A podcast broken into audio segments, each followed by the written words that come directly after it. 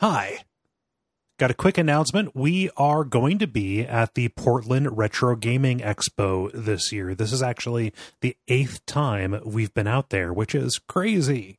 That is taking place at the Oregon Convention Center in Portland, Oregon on October 18th through the 20th. So come on out and see us. We'll have a live panel, details coming shortly.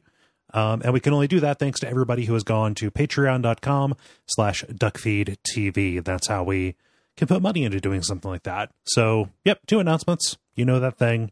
Let's uh let's hear the dispatch.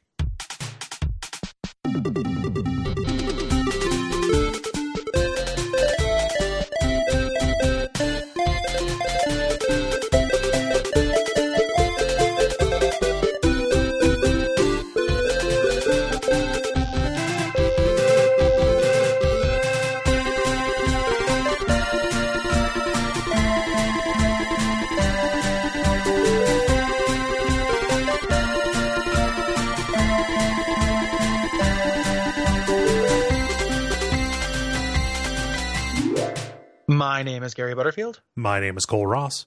and you're listening to Watch Out for Fireballs Dispatch, our monthly roundup Q&A show where patrons ask us questions and we answer them. Yeah, so just like every month, we're going to um, answer your questions and prompts here at the opening. We're going to have a longer topic discussion, again, suggested by you, and then round out with your thoughts about August games. Uh, No thoughts on Way of the Samurai, which is a, a bummer, but also understandable. It's kind of an obscure game, but lots of thoughts about Final Fantasy V and Wolfenstein The New Order. Great. Yeah. Yep. And we'll be announcing what we're doing in October. Yes. Yeah. So stick Um, around for the end. Yeah, we got you hostage, baby. Um, Uh, fast yeah. forward. Nope. What's that? nobody leaves this fucking theater alive. yeah. Um, that's not true. Um, r- let's go ahead and uh, and get started. Yeah. Yeah, um, I'll get us started here with uh, a game question from Julia uh, Slack Stalwart. Mhm. Um, you get the power to remove one trope or mechanic from all video games for eternity. What do you do? Hmm. So Jumping. Ju- jumping back, I just Commander for life, baby. I just yeah, I don't I don't like how people go up in the air. I don't think it's right. I, I just don't think it's you know it's an affront. it was a it to- was a perennial disappointment for me as a kid to realize that humans don't jump that way. Yeah, like we had a plumber come to my house when I was younger, and I kept tossing my turtle at him, and he wouldn't jump. He just kept crying. Mm. no, was- he's like, "What are you doing to that poor turtle?" Yeah, I'm licensed and bonded, but he only has that shell. I just I was just trying to do remote salmonella, like at him. You're launching turtles over the castle walls. It, it was turtles and then handy snacks, and I just Yeah. went back and forth hoping he would eat with the same turtle besmudged hands. Mm, yeah. Um, uh, real answer would be random encounters. Yep. Random encounters. No reason. There's Mhm. no reason for these. Should not be. Yeah, Spec- specifically the kind of random encounters that we encountered in FF5, like Fallout random encounters. Those are okay. If it's like a special bespoke thing, yes, you know, like the cool, like the the weird encounters you get, the Mhm. secret encounters, those are cool. yeah, I mean, you know, specifically RPG encounters where it's like, and even then, if you want to, if you know, there are RPG combat systems that work, just throw the enemy on the fucking map. yep, Um, you know, let me choose to engage with it. It is just the the psychological cost of being interrupted sucks. yeah, yeah. Um, Just so we don't give the same answer, uh, I will throw something else in, which is uh, grinding or farming for extremely rare drops.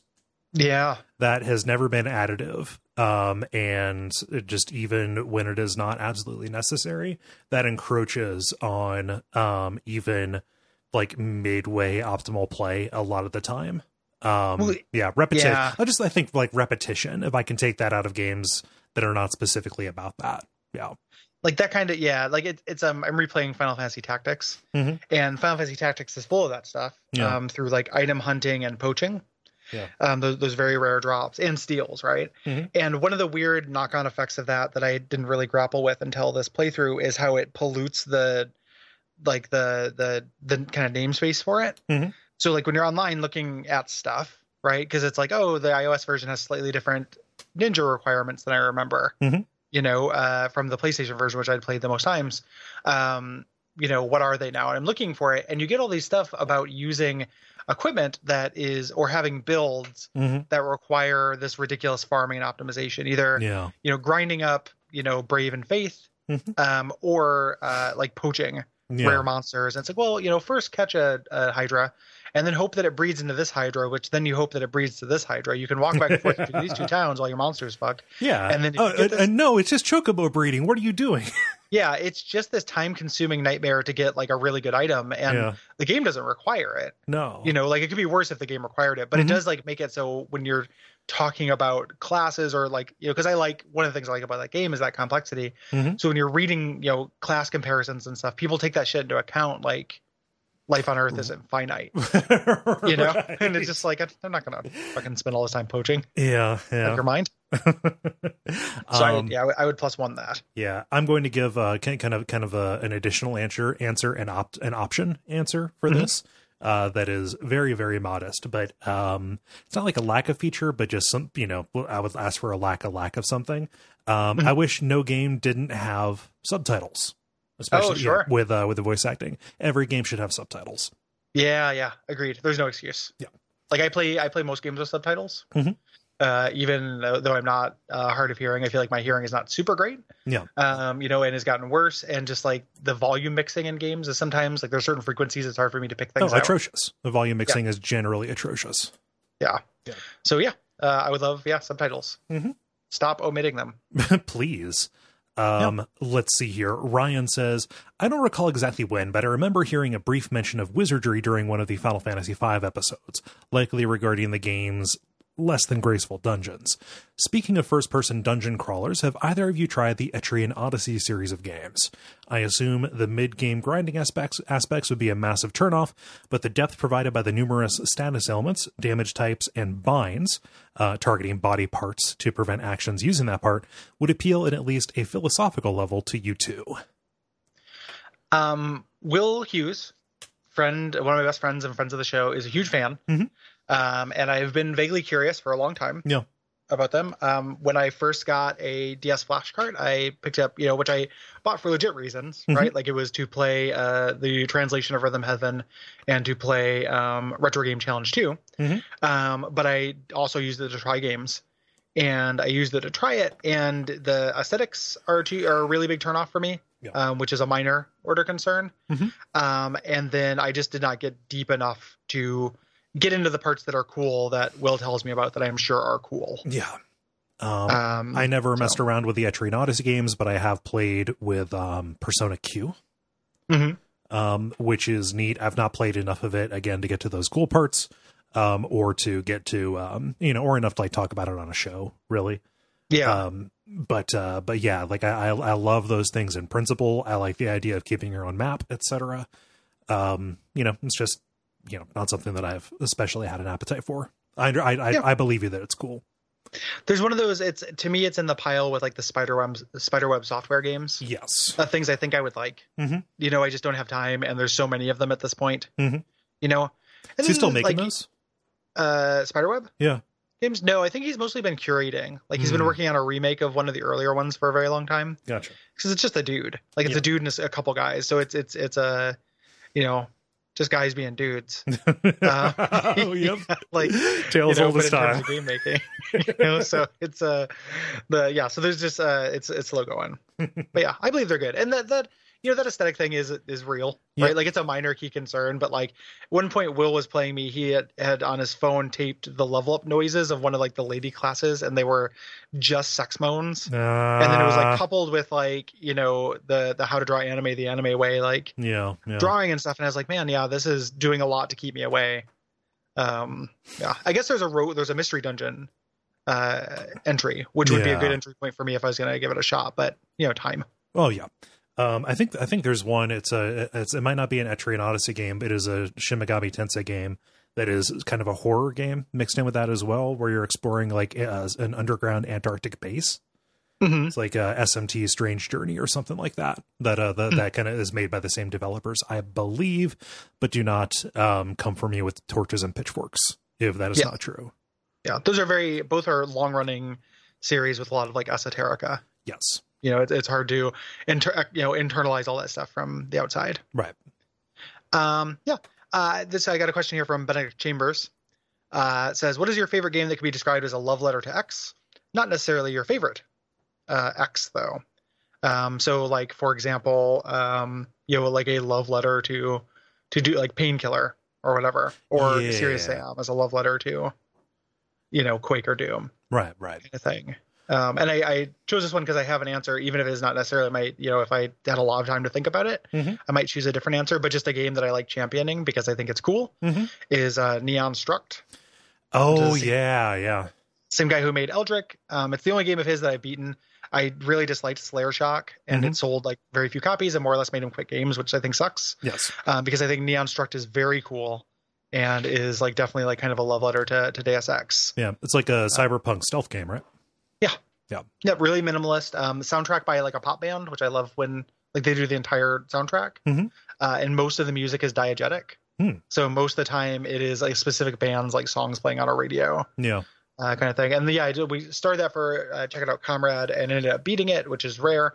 It's only like four or five hours, so it's a it's a quick game, um, but it's fun. Yeah. cool story. Hmm. Um, I don't necessarily have a great answer for this, so I'm going to go to a fallback, uh, Mhm. which is Gone Home as a love letter to the '90s. Sure, You know, um, just but not necessarily your favorite '90s. what? Uh, just in the question, Oh, this is with yeah. X and not necessarily. yeah, no, no, just uh, the, the the ephemera that is kind of piled up, and just kind of the general, uh, you know, feel uh, and the and the things that the uh, that the notes allude to reminds me of my own childhood. So yeah, cheap nostalgia points, but I feel like there was a good, um, uh, a great deal of love and care that went into that particular aspect. That is, uh, you know, obviously not talked about as much as the other triumphs of that game, Mhm. or you know, things that people detract the game for. Um, Yeah. yeah. No, I think that uh, that that is going to be my basic ass answer. Yeah, good answer. Yeah, let's uh let's see here. Uh Andrew writes, here's a I'm going to maybe I'll shorten this, maybe maybe I won't. Uh so my uh, my son just turned 5 and loves to watch me play pretty much everything. He also likes to try to play. Deciding what games I show him um, and in what order has been something I've put way too much thought into. Start where I did in the NES era? Well, that's fun. He loves Bubble Bobble, but most NES era games are really unforgiving and hard. But it also feels wrong to just dump him into Hollow Knight without him uh, without him ever playing Metroid. You know, what games would you show to your theoretical spawn, and in what order? But yeah, that's a tough one. Yeah, Um, I I think that like for that, my uh, instinct, I have no, uh, you know, uh, likely will never have children. Um, so the this is all theoretical, but it would just be like I would play games and then follow their interest. Yeah. You know, like if I was playing something and they seemed interested, like just go with that. Mhm. Like, oh, you know, they they seem to like, you know, uh, Shovel Knight or what have you yeah, um, they're interested in the you know interested. I don't really have a good conception as to what a five year old is like. what does that mean in terms of like how sapient and, yeah. and you know with it like what they'd be capable of? I have no idea. Uh huh. You know, my the guy in my drums has two kids and he talks about them, Mhm. and I think one's probably approaching five. Right. Uh, you know, and he he can kind of play games. He can kind of play drums. He can kind of do a lot of stuff. I don't know how I would teach him to do anything though. Yeah. So yeah, it's kind of just the wrong person for this question. Uh, apologies. Like, yeah, I don't have kid kid experience. No. Um. Before before I give my unqualified answer, uh, as as well, because you know, I don't I don't know that kids are in the cards for me, but um um I would suggest if you don't already, uh, listen to the level because Dennis, um, you know, my friend since college and co-host on that show forever, um, has uh, you know he has two two kids and he will generally talk about games that he plays and shares with with his kids, which you know Mm. goes from like, oh, you know, I like I like the Jak and Daxter games, so I wanted to play that and have them watch, up to like, oh, they saw me playing this uh, classic server of City of Heroes, and they're like, I want to make a hero too, so they sat down and made a hero together. Huh. So there are all kinds of good um, kind of discussions there. And I think that his approach and the one that you kind of laid out, Gary, is the one that I think would be, I think, you know, the most likely to stick if you're looking for efficacy, which is just listen to them and listen to them and observe them and see what they're interested in. I think setting a curriculum and forcing them to eat their vegetables before they get to dessert will make them consider a lot of good stuff to be vegetables Yeah. when uh, you know it ought to be fun they, they they ought to be playing stuff because they because they they, they want to um i think that uh being too having too strong of a hand on that particular rudder will make them resent and reject. Um you know it, boat? yeah yeah. Just uh, resent being steered. You know picture yeah. picture of your dad sat you down and said all right uh before you can buy your own cd you need to listen to the entire discography of steely dan. Yeah. Yeah. Or even a good band yeah, like uh, or, or, even like Velvet Underground. I was like just picturing a dad band. yeah. No, no, yeah, but I mean the idea here is like what is the the canon? Yeah, right. Yeah. Uh huh.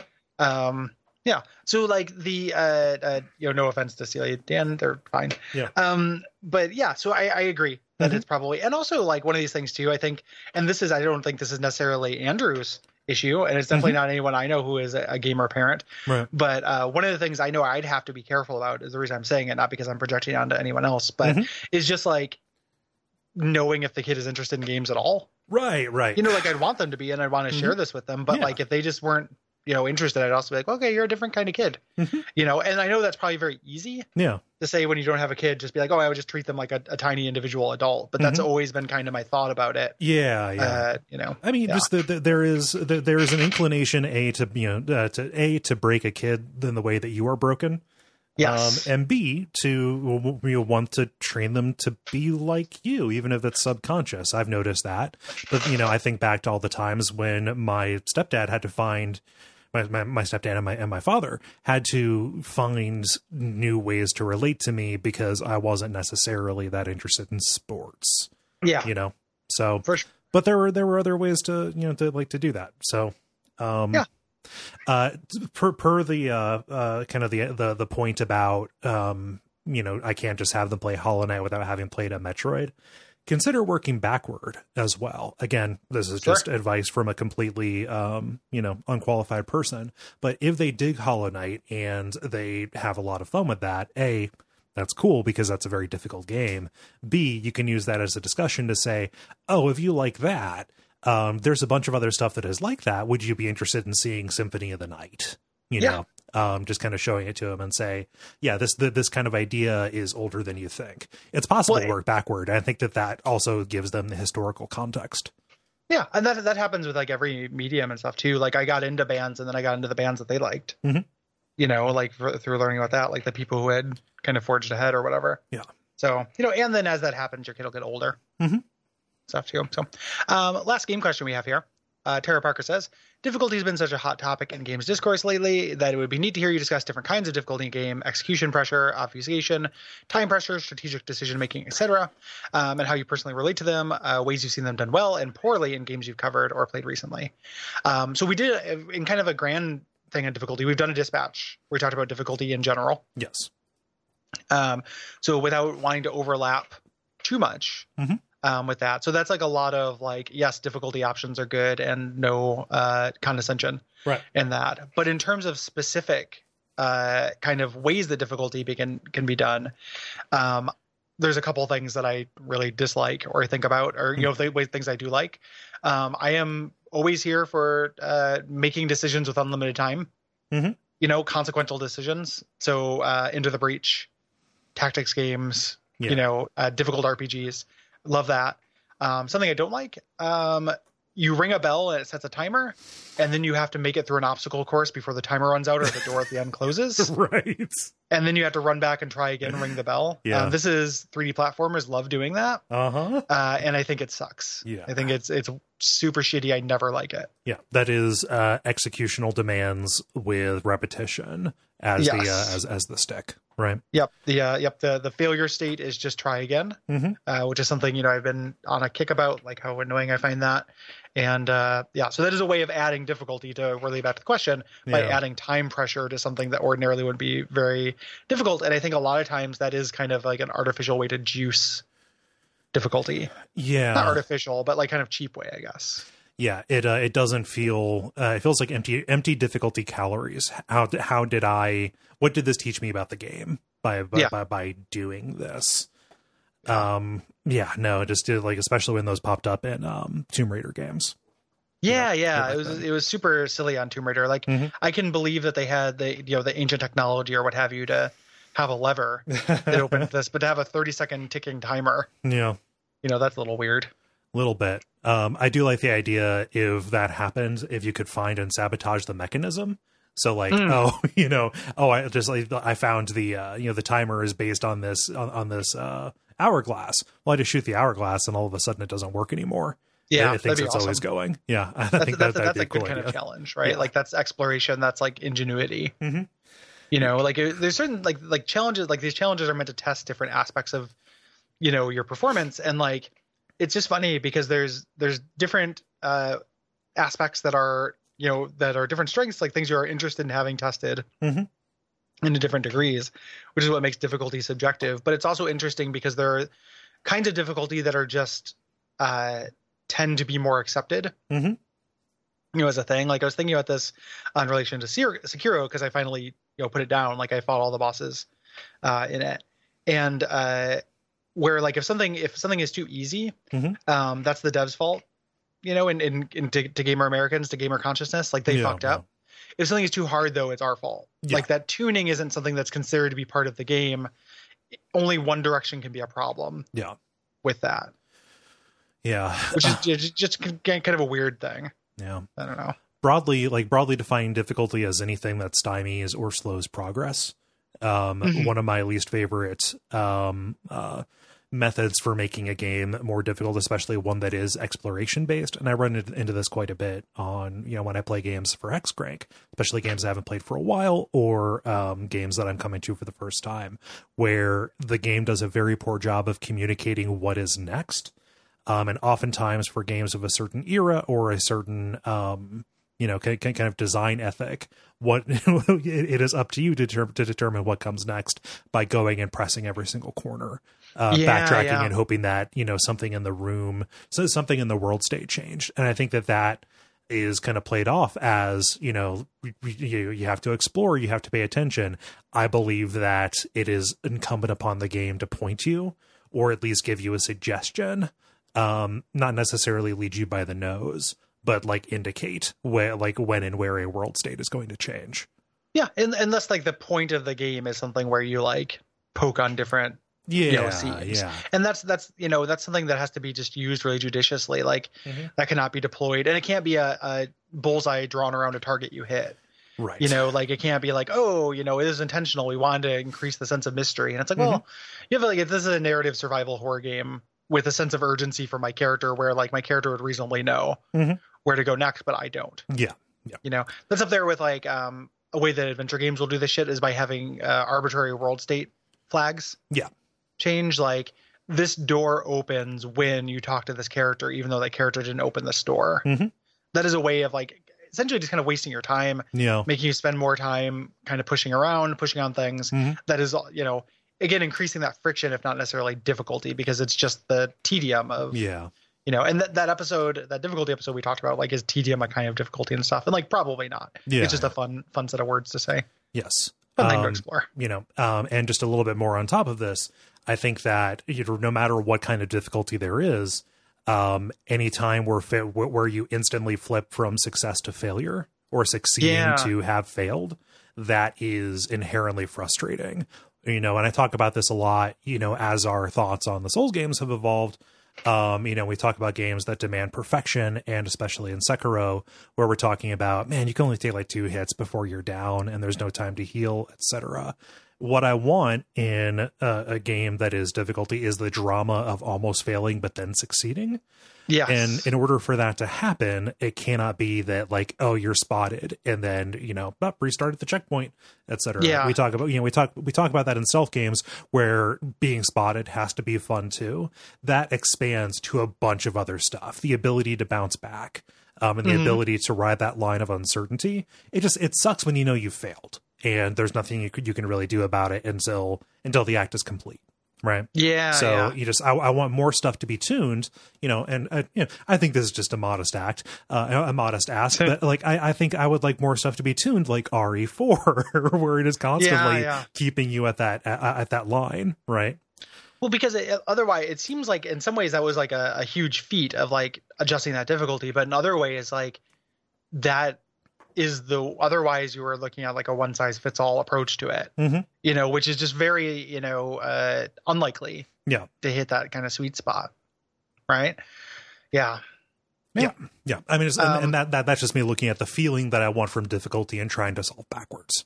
And that, that, doesn't mean you want to be like when you say you want to nearly fail and then succeed. It doesn't mean mm-hmm. you want to be invincible, right? Like no, no. We talk about um, you know, one of the things, and, and again, they got it got it in one and then quit doing it with the health system in Dark Souls One, which is yeah. this is the number of mistakes you can make between these two points, mm-hmm. and that mistake level is pretty generous. Yeah. Right. Like you can make between the bonfire in the parish and yeah. the Taurus demon, mm-hmm. like you can make three, four serious mistakes and still mm-hmm. have enough health to fight the Taurus demon. Yeah. You know, that it's just like it's tuning. Mm-hmm. You know, and if that was uh, adjusted dynamically, yeah. Ooh la la. so yeah. Uh, do you want to move us on to life questions? Yes. So Sean asks, do either of you have video game inspired tattoos? I have a quote on my side from Dark Souls 2 that means a lot to me in a game uh, in a game sense and then a life sense and an ironic sense as far as tattoos go. It is the quote that appears when using the bonfire ascetic. What is done cannot be undone. Yeah. Yeah. Good tattoo. Yep. Uh, um, no tattoos here. Mm-hmm. Sorry, um, that's I, a disappointing I, answer. yeah, yeah, I have uh, five tattoos. I've gotten very close to getting a couple uh, different tattoos. If Steve Gaynor didn't have 0451, mm-hmm. I would mm-hmm. get that, but yeah. I know him. So I can't. um, like if I didn't know him, if I didn't know him in person, I could be like, oh, that's fine. Yeah. But like because I know him, I can't do that. Mm-hmm. Um, I have gotten very close to getting Mort uh, mm. from Torment, that which was, is also just kind of a fun skull. Yeah, that has plausible deniability. yeah. Yeah. Um, I wish the symbol of Torment was cooler. Yes. Uh, you know, but it looks it's a little Ed Hardy. Mm-hmm uh, for me. Um, so I've definitely had some I thought about. I wish uh, I wish that the dark sign didn't look like a water ring. yeah, yeah, I me too. You know, like that's a and I like the dark sign. I've thought about getting if I was going to get a Dark Souls tattoo, I'd probably get the dark sign. Mm-hmm. Like I like the you know the we are all cursed. Like where this is humanity. Like there's philosophical things I like about that. Yeah. You know, um, but I uh, you know, so I would get that. But yeah, I have I have not gotten one. Yeah. I think I quite honestly, and I'm not I haven't done this. Like when I get a tattoo, I think about it for a long time yeah. because should. Um, I think I'm gonna get a Cormet tattoo. Ooh. I love Cormet. Cor- Cormet is good. It's, it's, really on on brand with my the Dud tattoo. Yes. Would you get like, it oh, on Millhouse. the Would you get it on the opposing arm? Possibly. I'm like, oh, Milhouse. Oh, cool, Kermit. Like, I love Muppet Babies. Like, just kind of leaning into the friction appeals to me. Yeah. Uh, and I just I love I love those cartoons. Yeah, tiny puppets are amazing. I've been uh, cultivating my Romby the Rhombus impersonation. hey, that's a pretty good Romby the Rhombus. Hey, like, sound just like that. Hey, hey Romby. Hello, Romby. Um, so good. Do you have a tuning fork? No. Um, the uh, yeah, it is. I, I just I love them. Uh-huh. I love them. So you know, maybe my love is that strong. Have it's been a year and I haven't been able to stop thinking about them. So. have Have you told the story about how you uh, wanted to get some Fuppet stuff printed and they wouldn't do it oh, because oh, they I thought it so. was? I, yeah, I ended up uh, for my last birthday uh, last year was a Tiny Puppets themed birthday party, mm-hmm. and I was trying to get some pins uh, there, and I got like a copyright notice that was like copyright Muppet Babies, and I was like, no, no, no, this is a parody. Here's a tweet, you know, from the guy who uh, who created it saying it's okay, uh, and then they were like, "I'm sorry, but you're gonna have to prove that you own the Muppet Babies," which is a great sentence. Like, hey, yeah. I'm sorry. Like if that had been said with a gun, like like uh, Samuel Jackson in Pulp Fiction, uh-huh. like said to me, like you know situation. Like, I'm sorry, motherfucker, but you're gonna have to prove that you own the Muppet Babies. Like, good, good lord, oh my, thank you. Yeah. Uh, they just found a different print shop. They'll just do it. Oh yeah, it's just so funny. Like, oh, this moral stand you decided to make for this to avoid, you know, my 50 buttons uh, impinging on copyright. Yeah, like like like, uh, like, uh, like this is a big sting operation. Yeah, ironclad. Good job, Sh- shitty print shop. Uh, um, yeah, yeah. Um, if you got a video game tattoo, is there one you would get? I don't know. Yeah, yeah, not a tattoo guy. Eh, probably not. No, it's okay. Um, the uh, Dave says, in the not too distant future, the Matrix uploader doodad is real. Uh, if you could use this machine to be perfectly knowledgeable and infinitely proficient in one area or activity, what would it be? Would you use this for personal growth, growth, or the betterment of society? Would there be a way to accomplish both? Hmm. Yeah, that's that's uh that's tricky. Um, because like the you want to you know adding in that uh betterment society is like oh like I would love to be an expert at you know feeding the poor. Yeah. I'd like to be you know the like climate change. hmm Uh, you know, but then I also think all these feel like ways you could sign yourself up for a hell. Yeah, I just I, the, the the trick is signing yourself up for one that doesn't make you a worse person or very very difficult to be around. Because Well- like if I if I downloaded the entirety of video game knowledge, I would be impossible to listen We- to we on these quit the show. shows. Yeah, Yeah, yeah, I would quit. Like it would be me and Jeremy. um, the uh, yeah, because the, uh, you know experts are annoying. Mhm.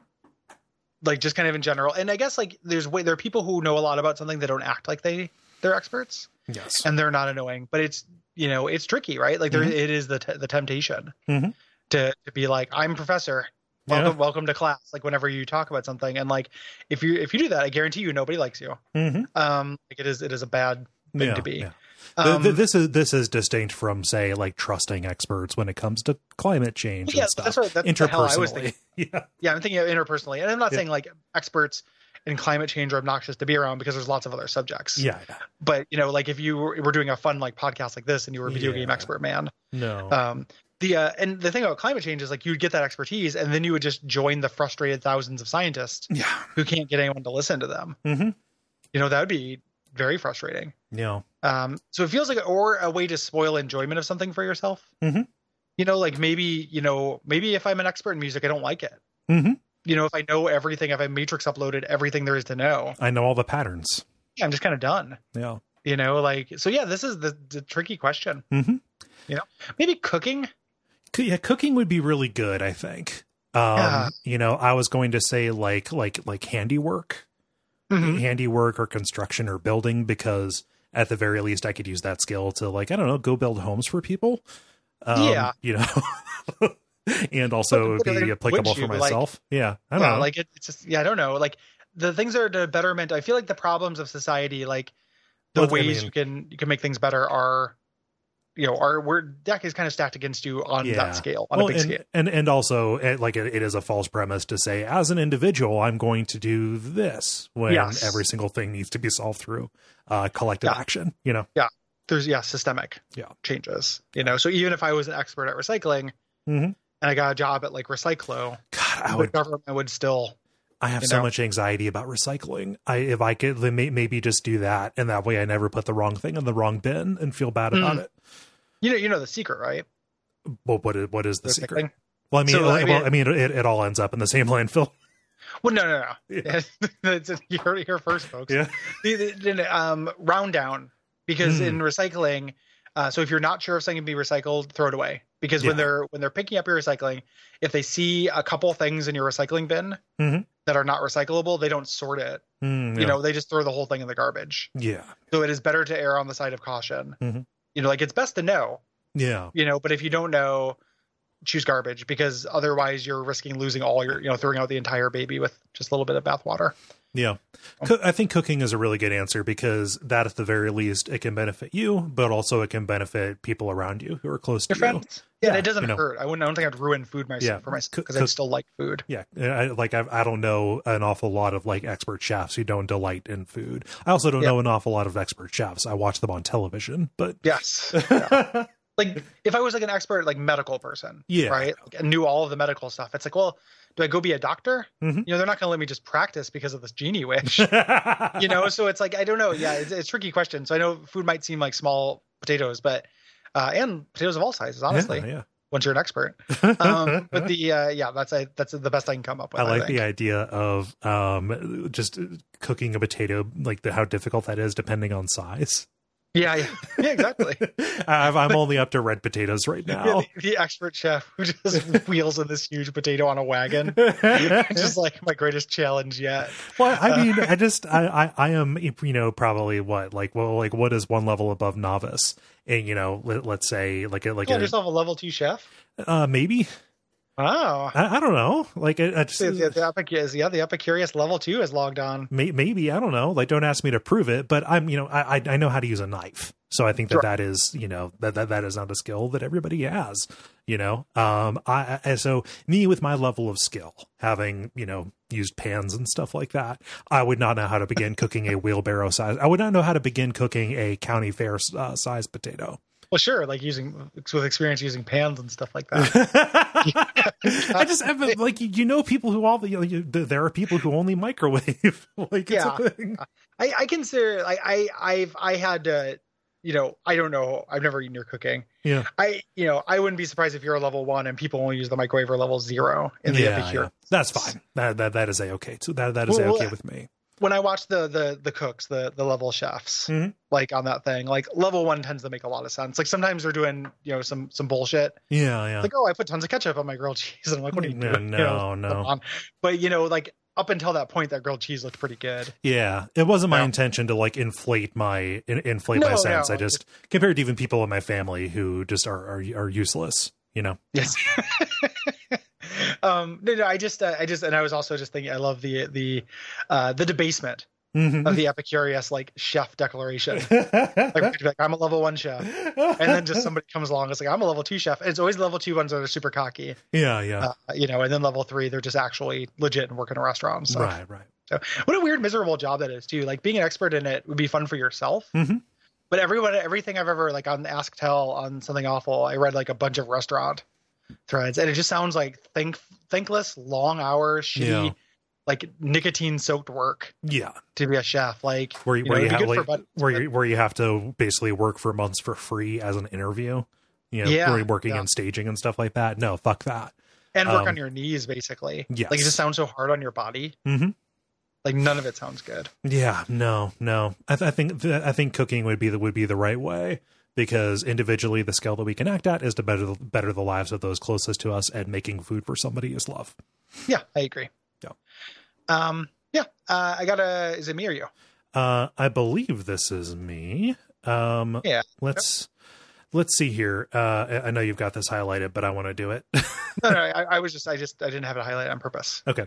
Um, Zach says, or Zach asks, moving us on to medium uh, uh, media questions. Uh, what do you think of the recent explosion of quote mainstream podcasts, meaning corporate and or celebrity backed? Will they overshadow the more independent podcasts, or does the rising tide lift all ships? yeah Um, Wow. Like I, it, it, it's I don't know that it like I can see I don't know what how it'll actually shake out. No. Um, I'm not against it. It's fine. No. Like if somebody you meet somebody and they just listen to Serial, that's fine. Mhm. I'm not gonna like try to obscure them uh, about stuff. no, you know? Um, yeah, I think it is fine. Um, a lot of those things are not to my taste. yeah, Um, I don't, you know, I haven't, I haven't really liked any of them that I've listened to. Um, you know, and that's that's doesn't say anything really about like its impact though, or whether it's good or not. They're just kind of not for me.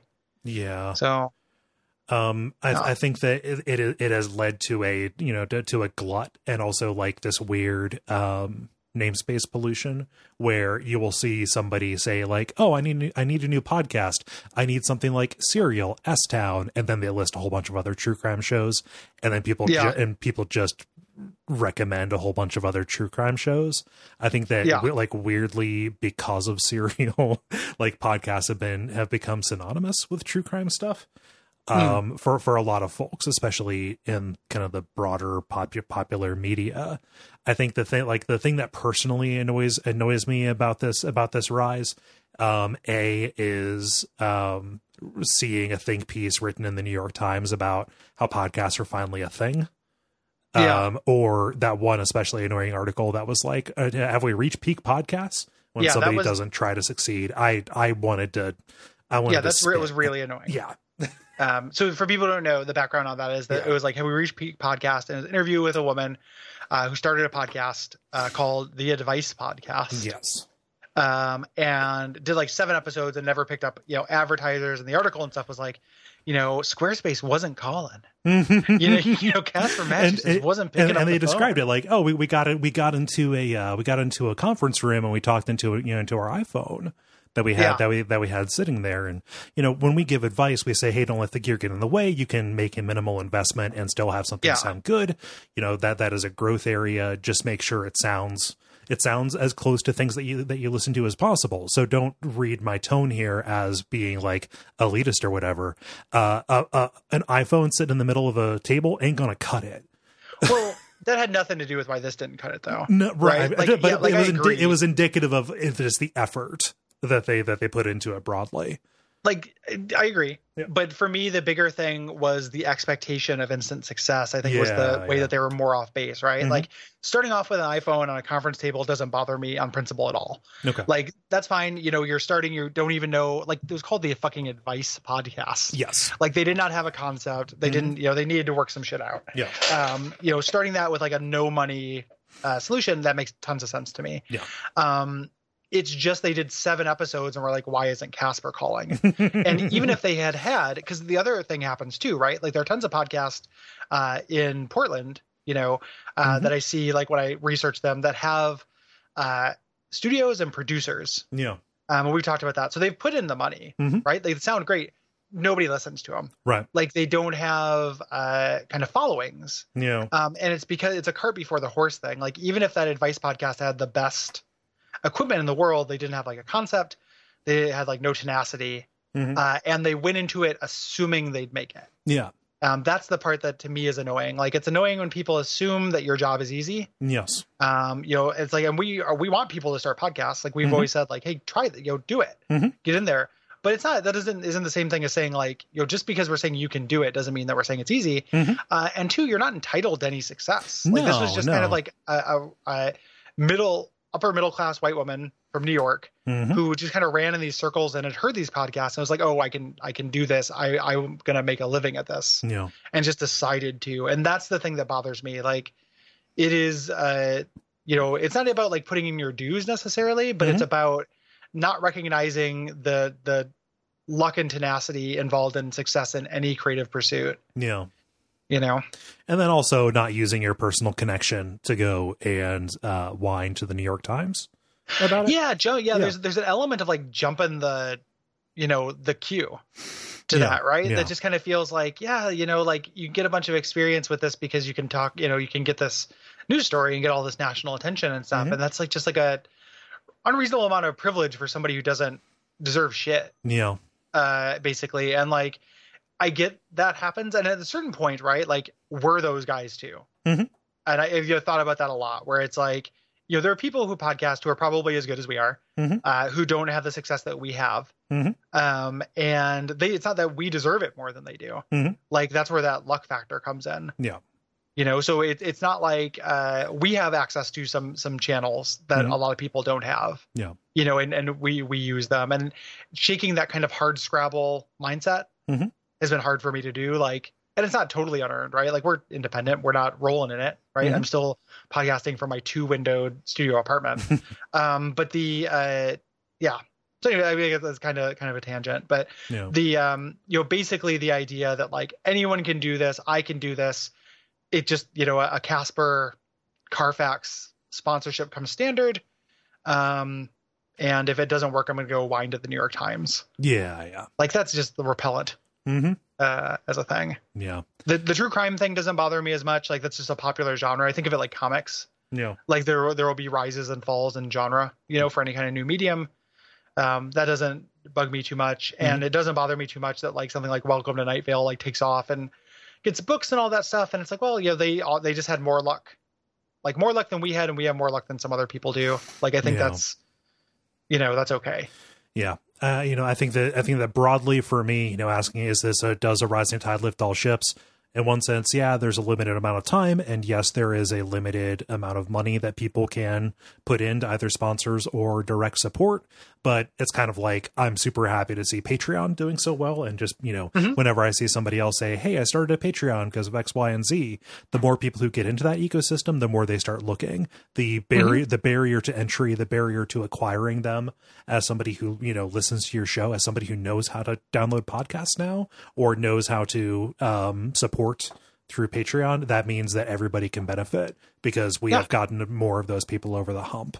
Um, what I don't like, and this was a, this was a controversy a few weeks ago, maybe two months ago. But like Luminary, I think that's bullshit. Those those are VC backed mm. carpetbaggers. That venture is bound to fail, and I'm sure that when it does, it is going to cause an awful lot of doom and gloom.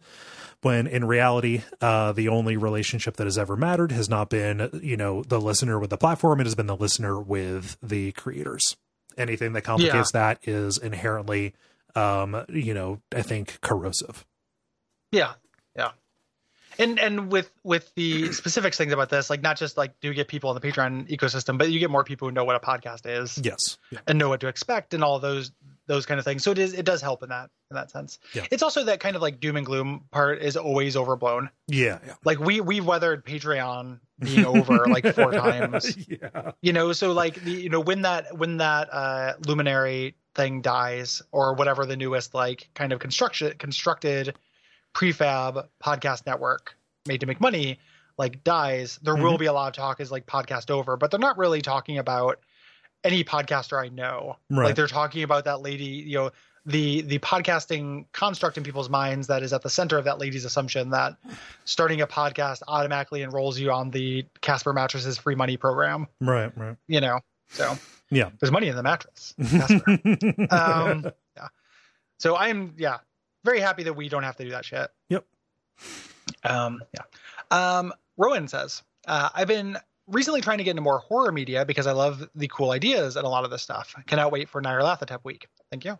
Neither can I. Uh, but I can't get over the hump of hating jump scares and I guess being terrified generally. Watched Hereditary on Gary's recommendation, and it's definitely a good film. Without spoiling anything, I could handle the movie right until the last 20 minutes, uh, at which point I had to pause and kind of skip my way forward uh, then went back and watched it properly. Themes, story, and general quality of the film are awesome, but I hate that I essentially had to ruin the ending for myself. Was this ever a problem for you guys? Can you push past this somehow? For reference, uh, I can play Resident Evil games fine. Dead Space was a bit much, and I watched JC's the, uh, John Carpenter's The Thing and thought it was pretty good and not especially scary. Um, yeah, so uh, jump scares. Mm-hmm. How do you get over the the visceral feeling of being scared? The like the repellents. immersion uh, therapy. Yeah. Yeah. Just your, your stepdad constantly busting in to show you his new chainsaw and hockey mask. I mean, just you you, you just have to recruit yourself a, a friend to be your personal spaghetti. Yeah, yeah, gotta get get a pocket spaghetti. um, this is this is one of the. I, I don't know how uh, how deleterious uh, this uh, th- this attitude is, but I think that jump scares are something that gets get less scary over time. Like obviously, if you have a heart condition, maybe don't expose yourself to it. But um, mm-hmm. you know, eventually they get it, it, it gets less. You know, I think it's an investment kind of thing mm. to to, to yeah. you know to learn to stop being bothered by them. I, I still get get got every yeah. time a jump scare happens. Mm-hmm. Like I, I have never gotten uh, over them as a thing. Um, and there's definitely uh, differences in like what will kind of trigger my sensitivities to stuff and what won't. Mm-hmm. Um, I think that it is kind of key to enjoy that feeling of anticipation. Yes. Like if you're if you're going to enjoy a horror movie that has uh, jump scares in it, mm-hmm. or horror movie, but something like Five Nights at Freddy's is too much for me because it's all jump scares. Yeah, yeah. Um, that's not interesting to me. I have to be pulled along uh, kind of thrilled by the context mm-hmm. of the jump scares, which is why why like Hereditary worked for me. But like I also am susceptible to that stuff, and I do a lot of uh, wizzo tactics. Like I do. Um, so I went and saw Scary Stories to Tell in the Dark mm-hmm. yesterday, which is a surprisingly scary movie for like its very kitty wraparound plot. And like, and if I'm in a theater, something's going to happen, and depending on how I'm feeling, like and this this can depend on depend on a lot of factors like my blood sugar and like what mood I'm in, how much sleep yeah, I got, yeah. how much caffeine I've had that day, etc. If I feel like I cannot handle just like staring right at the abyss and having something jump out at me and having mm-hmm. scary music, I watch the movie out of my peripheral vision. Yeah. Um, and I've done that for games as well. Mm-hmm. Uh, like if a game, uh, you know, when we did uh, Amnesia, mm-hmm. which I think is a, a scary game, there are portions of that where I kind of look at the corner of the screen and move forward. Uh, and watch it out of my peripheral vision, and it gives me a sense of remove. Yeah. Um, the one of the least scared I've ever been played uh, been playing a scary game was when I did a let's play of Amnesia, you know, Amnesia, mm-hmm. uh, and talking. Yes, like along with something like having somebody there mm-hmm. uh, has a whistling in the dark effect as well. Yes, so maybe try playing them with a friend. Yeah, I think I think that that that is a good uh, that that that, that is a very good suggestion. Have, having yeah. people around does mm-hmm. does mitigate that quite yeah. a bit. and, and sometimes you don't want that. Like if you became an aficionado for this stuff, like mm-hmm. you know, there are movies like I uh Midsommar was way less scary to me than Hereditary, partly because it's less of a scary movie, but partly because I saw it in a, in a big theater with my girlfriend. Mm-hmm. You know, whereas I watched Hereditary in a creepy one bedroom apartment I lived in for two months that was like on a gravel lot. Uh, you know, uh, in in um, like a, a more uh, you know three wheeler and gun section of of Portland. Not to mm-hmm. be classist, but it was like a little bit strictly more dangerous, mm-hmm. and not because you know, and that's not ethnic coding. That's white people with guns. Yeah, yeah. Uh, like there's a big Trump sign, like you know, in the alley and things like that. Uh, so I watched that under extremely scary conditions, mm-hmm. you know, and uh, you know, so sometimes some things I will not want to ruin for myself because I want that pure like creeping dread mm-hmm. feeling uh, and sometimes I you can mitigate it in lots of different ways. Yeah. Um, what I would say, like if John Carpenter's The Thing um, it didn't necessarily scare you, there are you know any number of like, for lack of a better word, really schlocky uh, body horror uh, kind of gore kind of things. Uh, mm-hmm. You you may just want to start watching older movies you know? Yeah like, yeah because yeah. we're in a golden age of horror and they're yeah. very good at it now. Yeah i mean it's kind of like weed today versus weed in the 70s you know? Yeah. Exactly the uh I, the the before uh, the movie there was the the latest or the complete trailer for it too mm-hmm. which i hadn't seen before which like looks you know, looks cool. I like that movie a lot mm-hmm. uh the first one. And uh you in the trailer like it was just like incredibly spooky. Yeah you know, the, the little like that little I don't even know if it's a musical. That little sound like like motif that happens yep. during those. That kind of laughing sounding. Uh huh. Squeaking is so good. God, I'm so excited yeah, yeah, it's it looks awesome. Like yeah. I, am really excited, yeah. and that was you know incredibly scary movie. Mm-hmm. Yeah, uh, so I don't, I don't, I don't mean to sound like a callous jerk when I say like, oh, it's a thing you can work through. Obviously, everybody has different dispositions. You know, it just depends on how much you, you know, you, you want to learn to feel uncomfortable. It's a little bit like, you know, I, I, I don't drink coffee, and I'd be interested to learn more about coffee. You have to drink some coffee. Mm-hmm. Yeah. Yeah. Yeah. Yeah. Yeah. Agreed. So yeah, I would say I would say those are the kind of the main fear mitigation mm-hmm. techniques. Also, sometimes like, and this is what uh, Rowan did with Hereditary, knowing what will happen. Hmm. Uh, is a good way if like you just can't get through it, but you still want to see how it happens. Like, yeah, spoil it for know, yourself. Spoil it for yourself. I don't, you know, think that's necessarily, you know, that's up to the individual how much it's going to bother you. Mm-hmm. If the question, if it, you know, and like we talk about games all the time, you know, people will say, oh, it's a, it's a a choice between the ideal uh, you know experience and a lesser one because you spoiled it for yourself. But if it's actually a, decision between no experience mm-hmm. and a lesser one, take the lesser one and spoil it for yourself so you know what's going to happen. Yeah. I don't think there's any problem with that. Yeah. Uh, you know, if you want to get those ideas.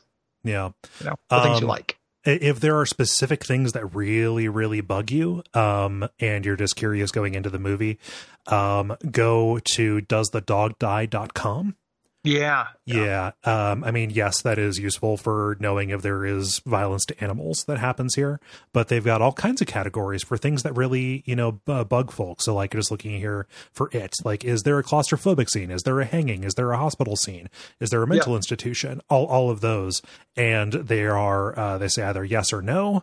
And then there are comments that elucidate. So, like, is there, um, is, is there, eye mutilation. Pennywise gets stabbed in the eye by the losers during the haunted house scene, which isn't a pretty sight. Okay, cool. Yeah, you know. Yeah. So if you know yourself and you, and you know what's gonna what's gonna uh, uh, get you, then yeah. uh, that is a good a good resource, and it's free.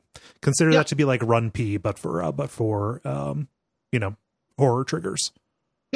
And it, it's you know it's one of those things too where like Stephen Molyneux would make a video about how shitty snowflakes are that they need these trigger warnings. Sometimes it's not even a trigger warning; it's just like wanting to know what you get, you're getting into. Yep. you know, like that, that's one of the things. Those arguments about like college being a safe place being bad mm-hmm. uh, are all such horseshit because they're just like no one is saying that you, you know you're going to do a great classics of literature course and just like there was imagining the person who sneaks it you know, yeah. like there's something about the conservative mind where they're always imagining the person who's like out to get them. Yeah. And it's like, oh, this person's just going to lie and say that they're triggered by everything and avoid doing any of the reading. Mm-hmm. No, maybe sometimes there's like one or two things somebody doesn't want to have, or they're willing to read it. They just want to know it's coming. Yep. Like surprises matter. Mm-hmm. You know, so like I'm not any of those horror things. There's nothing in particular in horror that I would I would say that I'm like triggered by in any kind of traumatic sense, right? But like teeth stuff weirds me out. Mm-hmm. Maybe I have a lot of anxiety about that, and I don't want to see somebody's, you know, hair grow out of somebody's teeth. Right, right. You know, call me crazy. I'm just like, I, I can't. I don't want to look at that. Mhm. You know, and knowing in advance isn't a bad thing. No. You know, so yeah, it's Yeah. all opt in. So is the college class. Yeah. Yeah. Does the dog die? Does, does- the dog die have uh, uh it, it does have a jump scare category Yeah, that's and, great. and a lot of them have like brief little descriptions like for stranger things like oh yeah the deer scene is definitely a, ju- a jump scare so you know if Mhm. there's a deer cool like i should probably brace for that Yep, time to look at the corner of the screen or fixate on the exit sign in the theater or look Mhm. between, you know, your eyes or bury your head in your, your partner's shoulder, any Yeah. number of those things. So, yeah. Um, going to uh, jump ahead just a little bit um, to a uh, show question here. Um, Ian says, DuckFeed.tv has restructured a great deal since January. What change or practice has been the most difficult to maintain? Um, I like this because it's a tough question. Yeah. It feels like telling tales out of school, yeah even though they're tales in school. Ooh, yeah no the, the t- t- tales tales about school Yeah, talking about school. Mhm. Um, yeah, I don't. You know, this is. Uh, well, I'm going to put a, a gigantic asterisk next to this that I want people to pay attention to because people follow that like anything you say before a but doesn't count yeah, kind yeah. of things, you know. And it's like no, like this actually counts. With the the caveat that uh, almost everyone has been absolutely dear. Mhm. Um, we have gotten a minor amount of ex- exposure to the parts of the Soulsborne audience that were not a reason why we stopped doing the show, but were something I didn't miss. yeah yeah 95% of everyone has been awesome Mhm. uh, about that, but that 5% is very unique and they're kind of back. Yeah. Um, I know there are people who hate uh, hearing anyone complain about anything online, Mhm. um, you know, but this is the question, right? Like, what's the hardest thing to, one of the hardest things to maintain and maintaining that, allowing for that, being exposed to that has been an unexpected difficulty. yes Um, Yeah, no, just uh, re-exposing ourselves um, to, to to that is absolutely something that came with the restructure because the restructure came with opening Bonfireside Chat back up, which has been Yep. generally a positive experience. Yeah, I've, been, mostly I've, enjo- awesome. I've enjoyed doing the show again. Quite yeah, a me bit. too. Yeah, Like I love being back. Um, people have been really cool. Like it's lots of really great discussions. Like Mhm. people have generally been awesome. Mhm. There's just like a couple. There's there are still some weird toxicity left in that fandom. Yeah. You know, more than the greater curve, I think. Mhm. More than just like generally gaming, and getting back to that has been a little bit of a bummer. yeah. Um, even if it is comparatively super small. Yeah.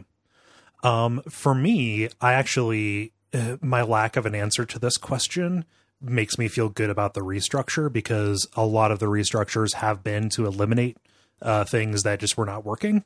You know, So like, you know, just when we simplified things, um, it made it, you know, like just it, it just made it easier to exist doing doing this work. You know, Mhm. so like this past restructure has been re- you know, remarkable for its lack of difficulty um, in Yeah. terms of in terms of new complications and you know new things to maintain. Um, while also like the restructure has meant doing doing more work you know, Yeah. doing unfilmable, bringing Bonfireside Chat back. These are non-trivial additions to the schedule, but it's also cool and rewarding work. Um, and you know, doing spreadsheet admin um, for certain parts of the Patreon, not necessarily as cool or rewarding. So Yeah. Yeah, it has been it has been by and large on every conceivable metric a huge success. Yeah. Um, and it is just there are a couple of you know because I'm asked about the negative parts I can talk about that, but Yeah. the uh you know the positive parts are way more important and prominent. yes. Um, Mark asks a question. Um, how come you guys never made the jump to YouTube? For the record, I think the network is awesome as is, and I prefer the audio only format, but it seems like a lot of content creators these days are going the video route. More money on YouTube? Maybe this is an inside baseball question, but I've always been curious. Keep up the great work. Yeah, this uh, this question came in late, and I was like, hey, ask that again because it's a good question. Yes. Um, yeah, we we had a we talked about this at one point, not like necessarily seriously considered, but I have a very distinct memory of us talking about this. Um, the first time we were uh, having our panel at PRGE, and we were Mhm. up against the Peanut Butter Boy. Yeah. and the Peanut Butter Child had you know this huge line around the around the corner, Mhm. uh, and then and you know we had our our general you know 25 30 people Mhm. you know that we generally which i'm thankful for and are awesome Mhm. uh, who come to our live shows uh you know sometimes right like it, we, it varies but the um just thinking i was just like oh this guy's like you know and i've watched that guy's content and stuff um and it's not like i don't have anything against him i don't Mhm. think he's bad I don't think he's doing anything really special though. He just kind of has that made it with that really really wide install base. Yeah. Uh, on YouTube. Mhm. You know, so it's it's it's not like to me. I don't think there's anything there that qualifies as like particularly unique. I just think that like it's just YouTube. Mhm. So we you and I like talked about it or you know caroused about it or you know caroused or some some kind of thing without seriously considered some verb that means not sat down and seriously considered Yeah. Yeah. you know um I think the Yeah. the you know we, we came to a couple of conclusions. It's, it's a different kind of content. It's a different kind of work. Um, Mhm. Video workflow is you know really really intensive, and it is you know I think that it, you know for us the ability to kind of get stuff out on a regular basis is Yes. one of our most important assets. Retooling to do this in video would add so many more roadblocks that would be implausible for us to do as much as almost do. every show on the network would go away yes like basically overnight yeah um the uh you know it is uh most of the youtube creators who i like Mhm. put out a video a month at best Yeah. um oftentimes every several months Mhm. right like it feels like uh, joseph joseph anderson who i like puts out five videos a year Yeah. you know and compare that to duckfeed where we put out something every day. Mhm.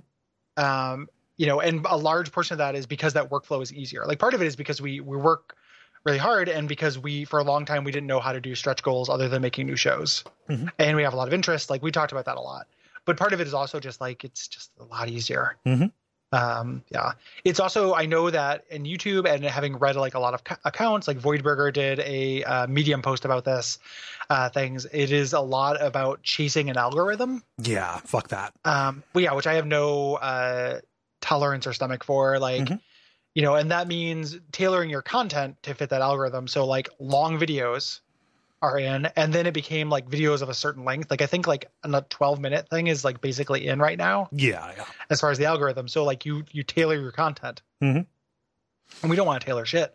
Yeah. Um that you know that has generally been kind of a value of the network is like no like let's follow our gut and not actually Yeah. chase any marketing stuff. Mhm. you know no no. Uh ab- ab- absolutely. And you know i for you know for for for, for my um kind of piece of this worked in you know video marketing for quite a while and Mhm. constantly had discussions and you know helped write content and made recommendations did research about ways to optimize for like video marketing and ads and what's in and what's out in the algorithm and stuff like that. And just i was like nah no. Like i know people who have gotten successful you know basically living in that system and they seem miserable about it. So Mhm. uh no it's not something that i am necessarily interested in. I don't think that that is uh conducive to really good work.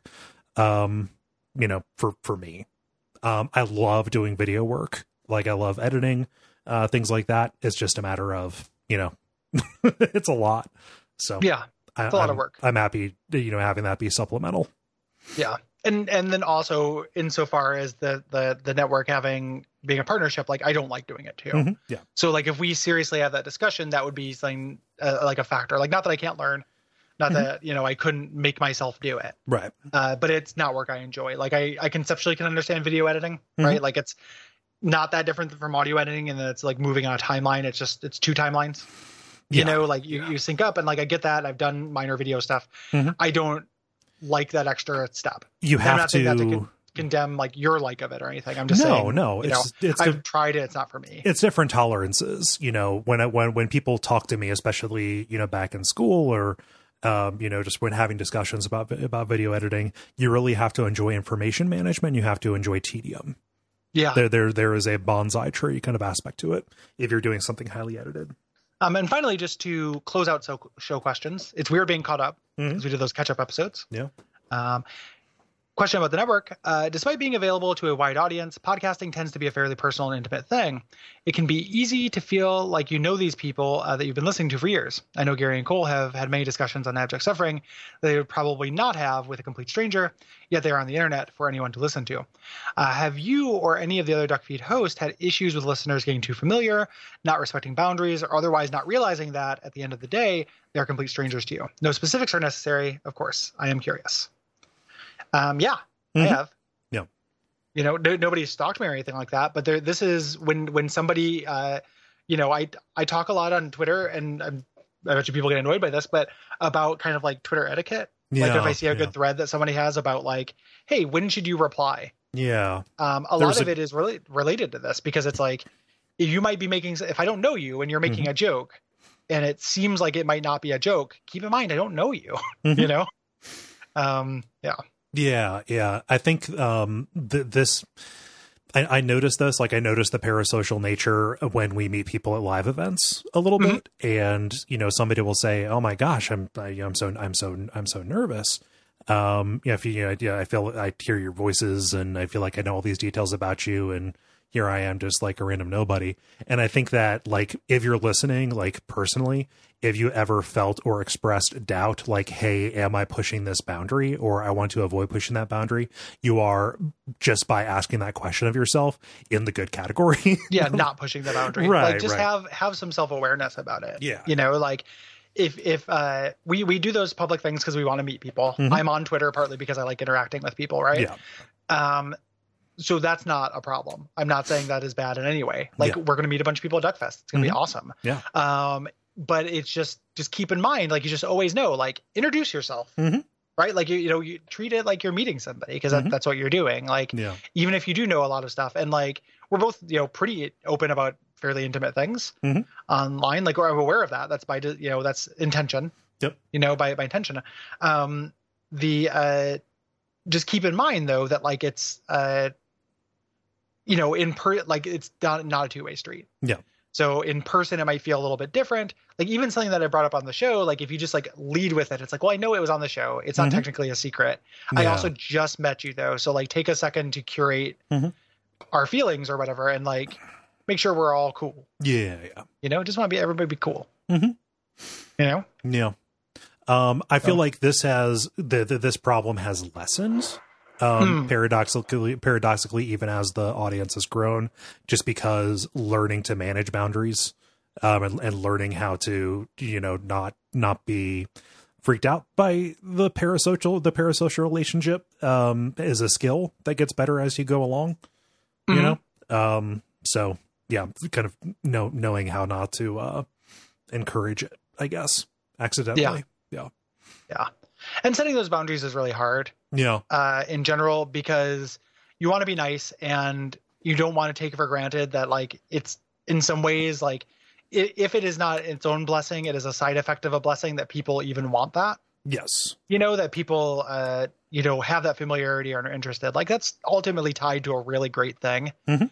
that that we're very lucky to have Yeah. Yeah. you know so pushing back against that can be very difficult like i never want someone to feel bad Right. Right. right, but sometimes like it's like oh you know you just you, you just you just message a lot i can't Mhm. you know i just don't i just don't have the, the time for it and it's it's, not because i don't like you or that it's Yeah. bad it's because i don't you know i don't know you and and it's it's uh i'm also just doing my life yeah. you know, Yeah. at the same time like it's you know and, and not saying that they don't you know they're not doing their own life or anything like that but it Mhm. is it is that parasocial relationship that is more intimate one way than the other Yeah. Yeah. you know um you know and and, and there there there have been you know there have been times like you know uh you know this this is how we met jala you know Yeah, yeah. like And Jala's she- great. yeah she, she's How fantastic yeah You that's know, how Jeremy, Jeremy like you know we we had him on a show but we became Mhm. friends like he wasn't like you know he like didn't start because of being a fan right you know but was and like Mhm. jeremy's like one of my best friends like i love jeremy Yeah. Um you know so we it, it can like transcend it just has to be treated like a like with some emotional intelligence yeah yeah i think like as a as a relationship you know, You know? for, for for for Jala and the level, you know, she was just has been an engaged fan for you know, she had been an engaged fan for years and years. Um and just her really good attitude and general just like ability to add to the conversation was like, yeah, like you're you you're actually like a really good fit on here. You know, it's like, Yeah. yeah, Billy, this this makes perfect sense. So that is a case I didn't know her from Adam. And then Mhm. yeah, you know, bring her on. it's Yeah. it's good. Yep, yeah. Yeah. Yeah.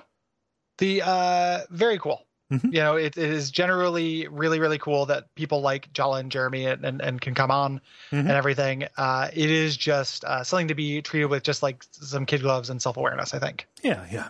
Yeah. It is it is really weird as a as a dude to say like, yeah, sometimes there are reply guy problems.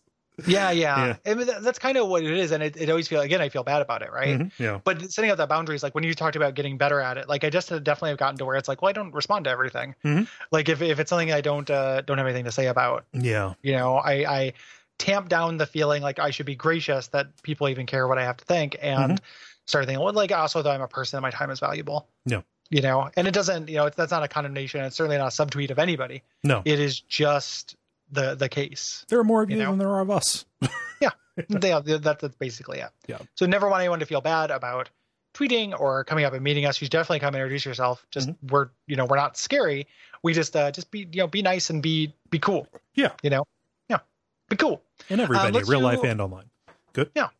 Uh, let's do our three lightning round questions and get to the topic. Yes. Just because these will be lightning fast. Uh, did you watch Pet Sematary 2019? so, Kanaka did I just yeah. watch Pet, Pet Sematary 2019? Oh, some, uh, yeah, so, mind.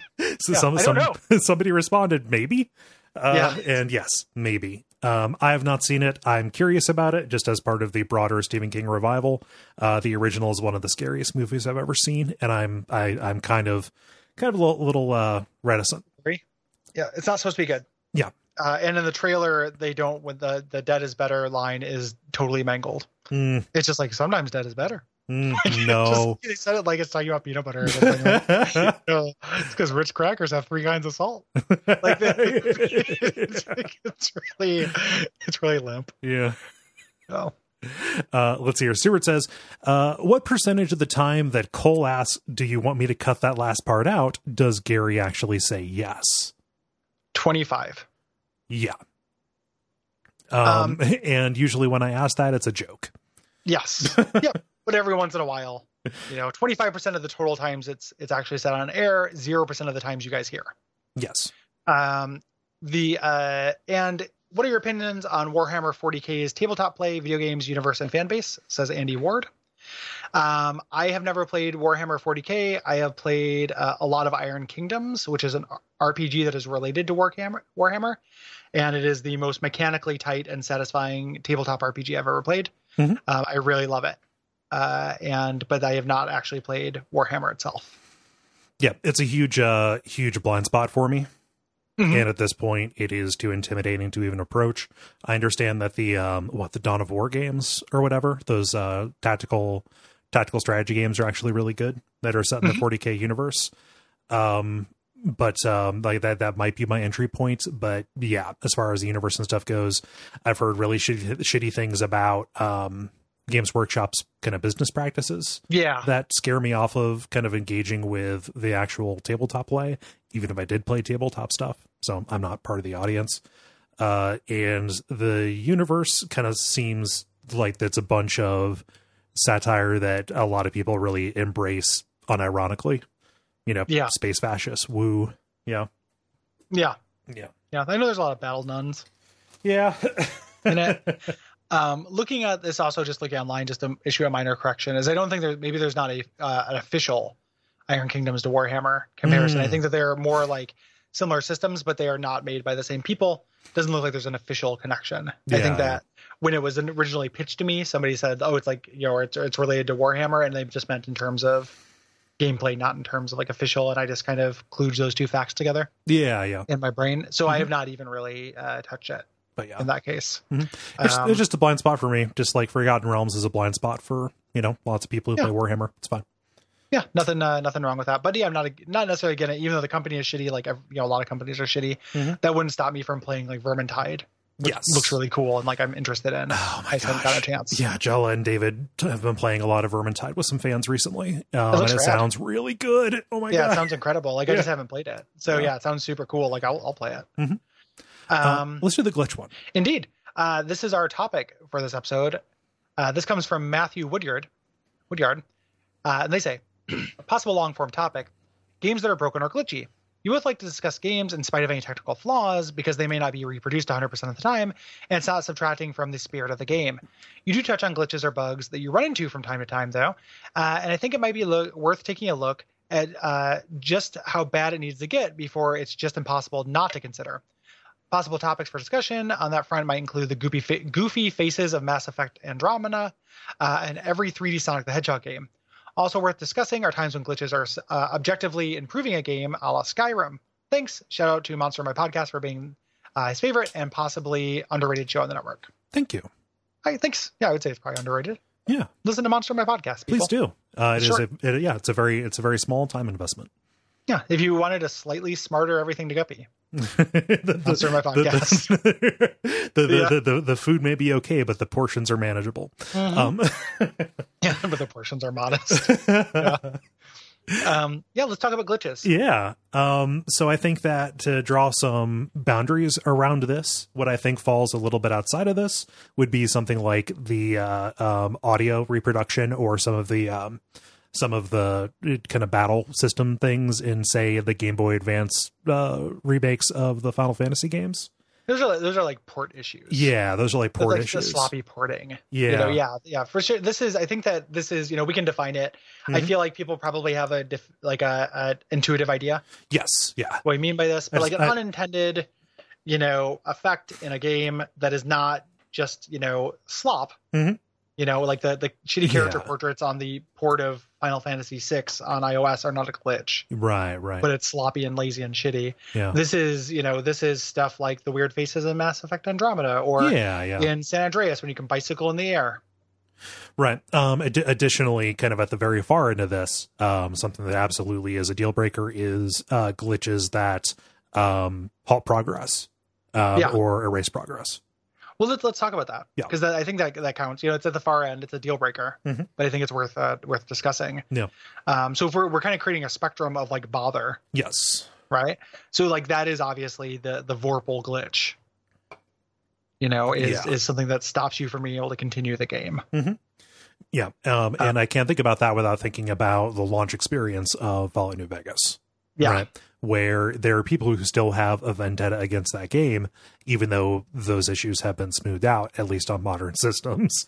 I don't yeah. know if the PS3 version was ever fixed, um, but um, that still colors their experience of the game. And if you didn't have that experience, um, they're baffled that you will uh, yeah. uh, continue given the game shrift when, when it when I, it did them bad.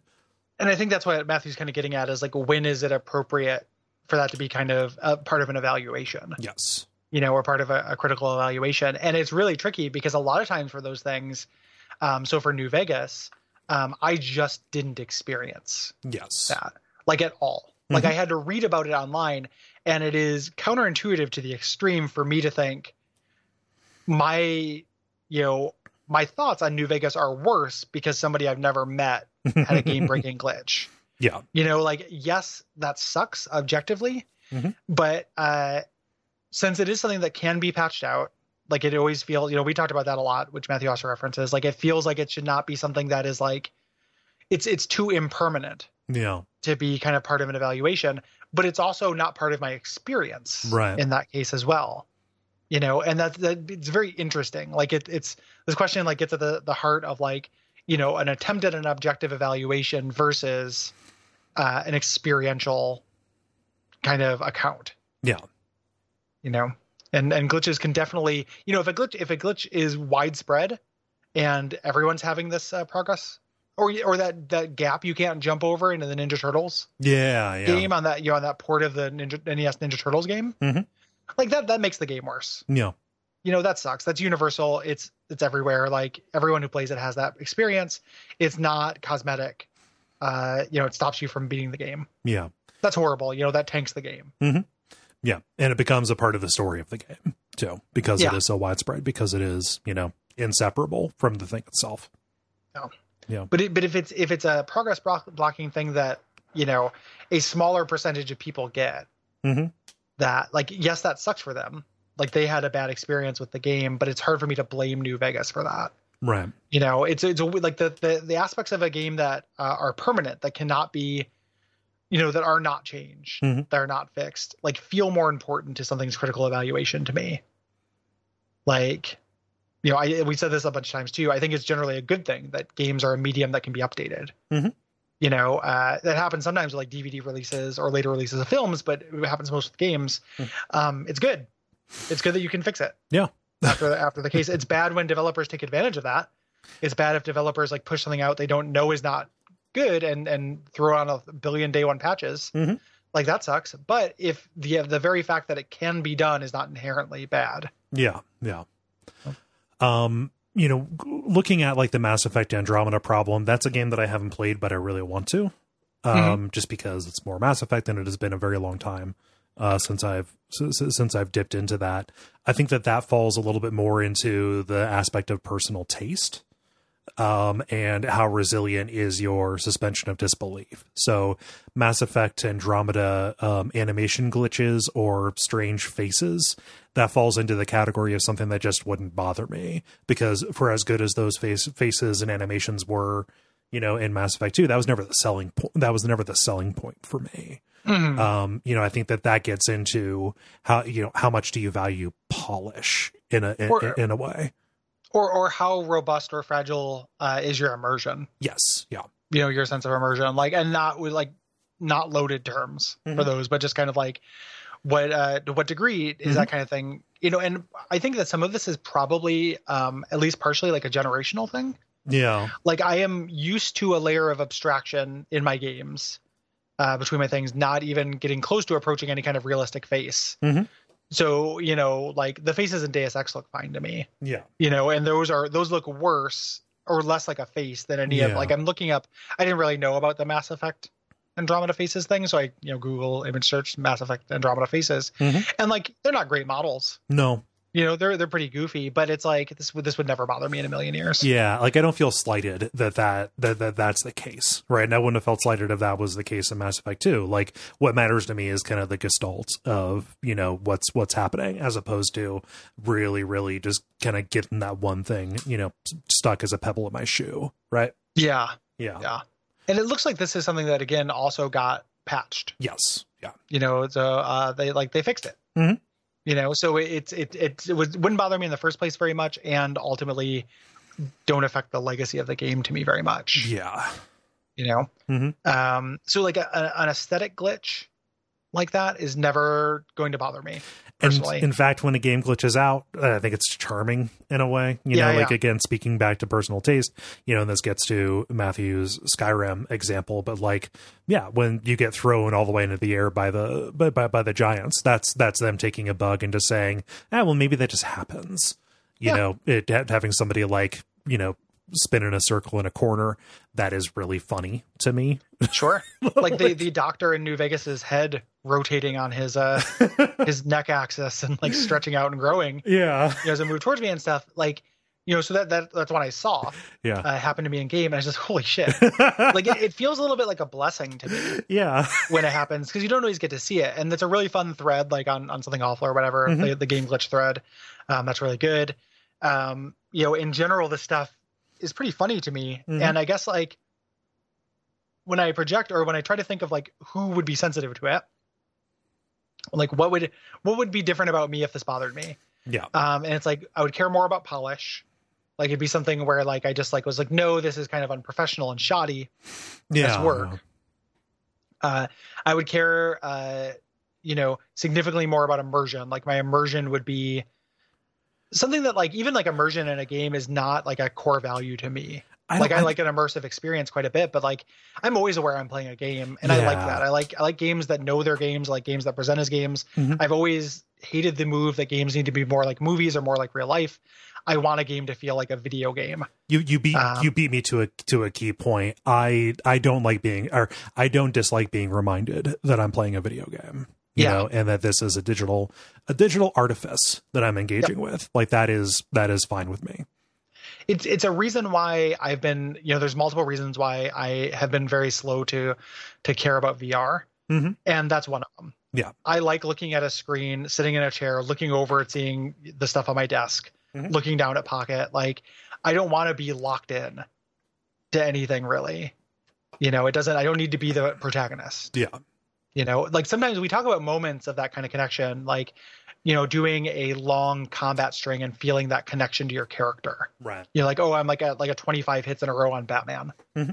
you know and i there's this connection between me and my controller and the the guy but i don't need to be the guy. Mm-hmm. i'm happy with the controller to always be there always feel that weight in my hand. Yeah.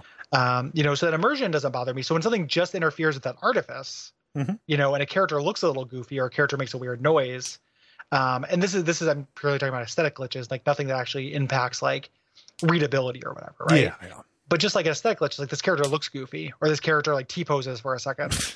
like it feels like a blessing. Yeah. Like it feel you know, it feels just like, oh okay. Yeah, it's, it's one of those little moments when God winks at you. Yeah, Yeah. exactly. You know, and if, if if it does affect things, uh, actually affect my experience, like like an audio glitch that makes uh, words sound garbled or something, so I don't understand what's happening in that portion of dialogue, like that sucks. Oh, but even some of those. I mean, we talked about this. when We talked be about we talked about that during The Witcher when the Yeah. scene the scene with the tapestry uh, tags. Uh, Yeah, yeah. just like just it, it lacked all VO as they were talking. Um, yeah, like that was super creepy.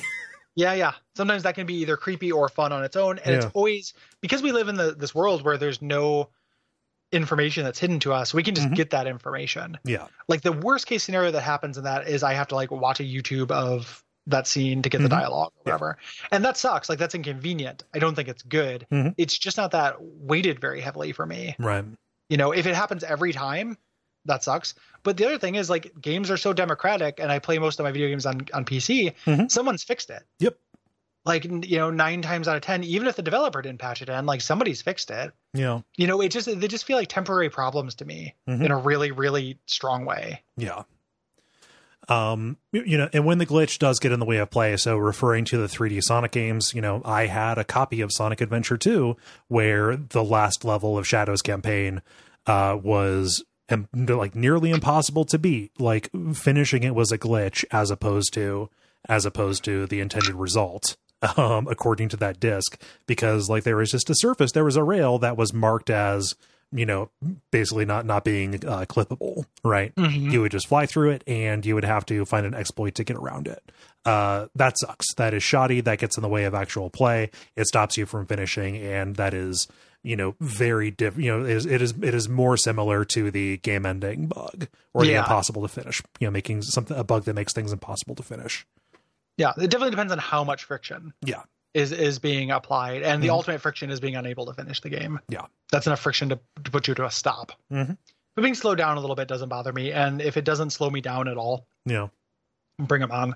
You know, I brought it up a bunch of times, but like the first time I played Fallout 3, which is the first Gamebryo engine, like I'd never played any of the Elder Scrolls games before Fallout 3. Yeah. Um, and having the uh, the the Murloc or not the Murloc, the uh, Mirelurk Mhm. that I killed in the uh, one of the endless subway tunnels, uh, glitching out and splashing. And the whole time I was exploring the dungeon, I felt like something was stalking me because I had the ambient sound of things splashing around in the water Uh-huh. and it was awesome. Like I eventually, I was like, "There's nothing on my radar. What the fuck is going on?" I eventually tracked it down, and the corpse was just glitching out, splashing in the water. And again, like I can imagine a mindset that gets mad at that, Mhm. but I'm just so far from that person. Yeah, I was like, yeah. "That's awesome!" Like I was super scared. Like this is dumb as hell. Let's go, you know, let's go save my dad. Let's go see what Three Dogs up to. yeah. You know, um, Yeah, uh, I I had a kind of kind of a similar experience the first time that I played um, Silent Hill uh, Shattered Memories. Uh, when I, you know, the Wii, the Wii Silent Hill game, or remake of the first one, put a pin in that. Um, uh, getting to in one of the final dungeons, it's like an apartment building, and it's one of the more complicated uh, dungeons that has a really kind of chaotic, nonsensical hallways rearranging themselves kind of thing. Um, I clipped through a uh, a staircase and I just kind of you know fell into the blackness. And you know, no matter where I ran, Harry was just kind of like running around in a void. And I kept on doing that for like 10, 15 minutes, thinking that that was intentional. Thinking Hmm. that like, oh yeah, like this might be like a House of Leaves kind of thing. Like, like maybe, yeah, maybe, maybe that is the culmination is that you're in the void and you go until there's a light. And like, no, actually, you just kind of like fell through the level um Yeah, and, yeah. and you're and you're running and nothing but it felt it felt so of a piece with everything that like for those 10 15 minutes i was basically holding my breath waiting for something to break yeah. yeah Yeah. knowing like that's, that's a good point though like there's knowing that something is a glitch Mhm. like it is so weird when something you know a game has a boundary box Mhm. that could include a lot of things that would be commonly you know be seen as glitches yeah you know and that's such a like i i, I also i mentioned uh, this is not a glitch but when i first played arkham asylum uh, and my computer was too slow to run it it went into slow mo basically every time there was combat oh yeah and I mentioned that before. Uh, yeah, and like so, I played it and I felt like, oh, this combat is just like super cinematic and slow, like not super slow mo, but like twenty percent slower. I was like, oh, this is a stylistic choice. uh, that they made. That reminds me um, of a story. Uh, Kevin from Video Games Hot Dog, when you first started playing Binding of Isaac, back when it was you know, back the Flash version, and before it was really well optimized, his computer basically ran it at half speed, and he did not know mm. that was the case. Oh yeah. so like wow. he said, yeah, I don't, I don't see what the problem is. I got to mom or whoever the last boss was, and like, oh yeah, it's because you had double the time to react to stuff. Yeah, yeah, you were playing in, in bullet time. Yeah. Oh. Um. Yeah. So yeah, in general, you're right. Like it, they don't tend to bother us. I do think that we do think that they uh, can be good. Mm-hmm. Um, and uh, there is definitely a line though. Yeah. Uh, and that is a, a lot of friction. You like crashes the desktop will bother me. Yeah. As a thing, I am pretty good with like old school PC save state discipline. Yeah. You know, but losing progress always sucks. That's another thing that is like somewhere between the stopping progress and aesthetic glitch. Mm-hmm.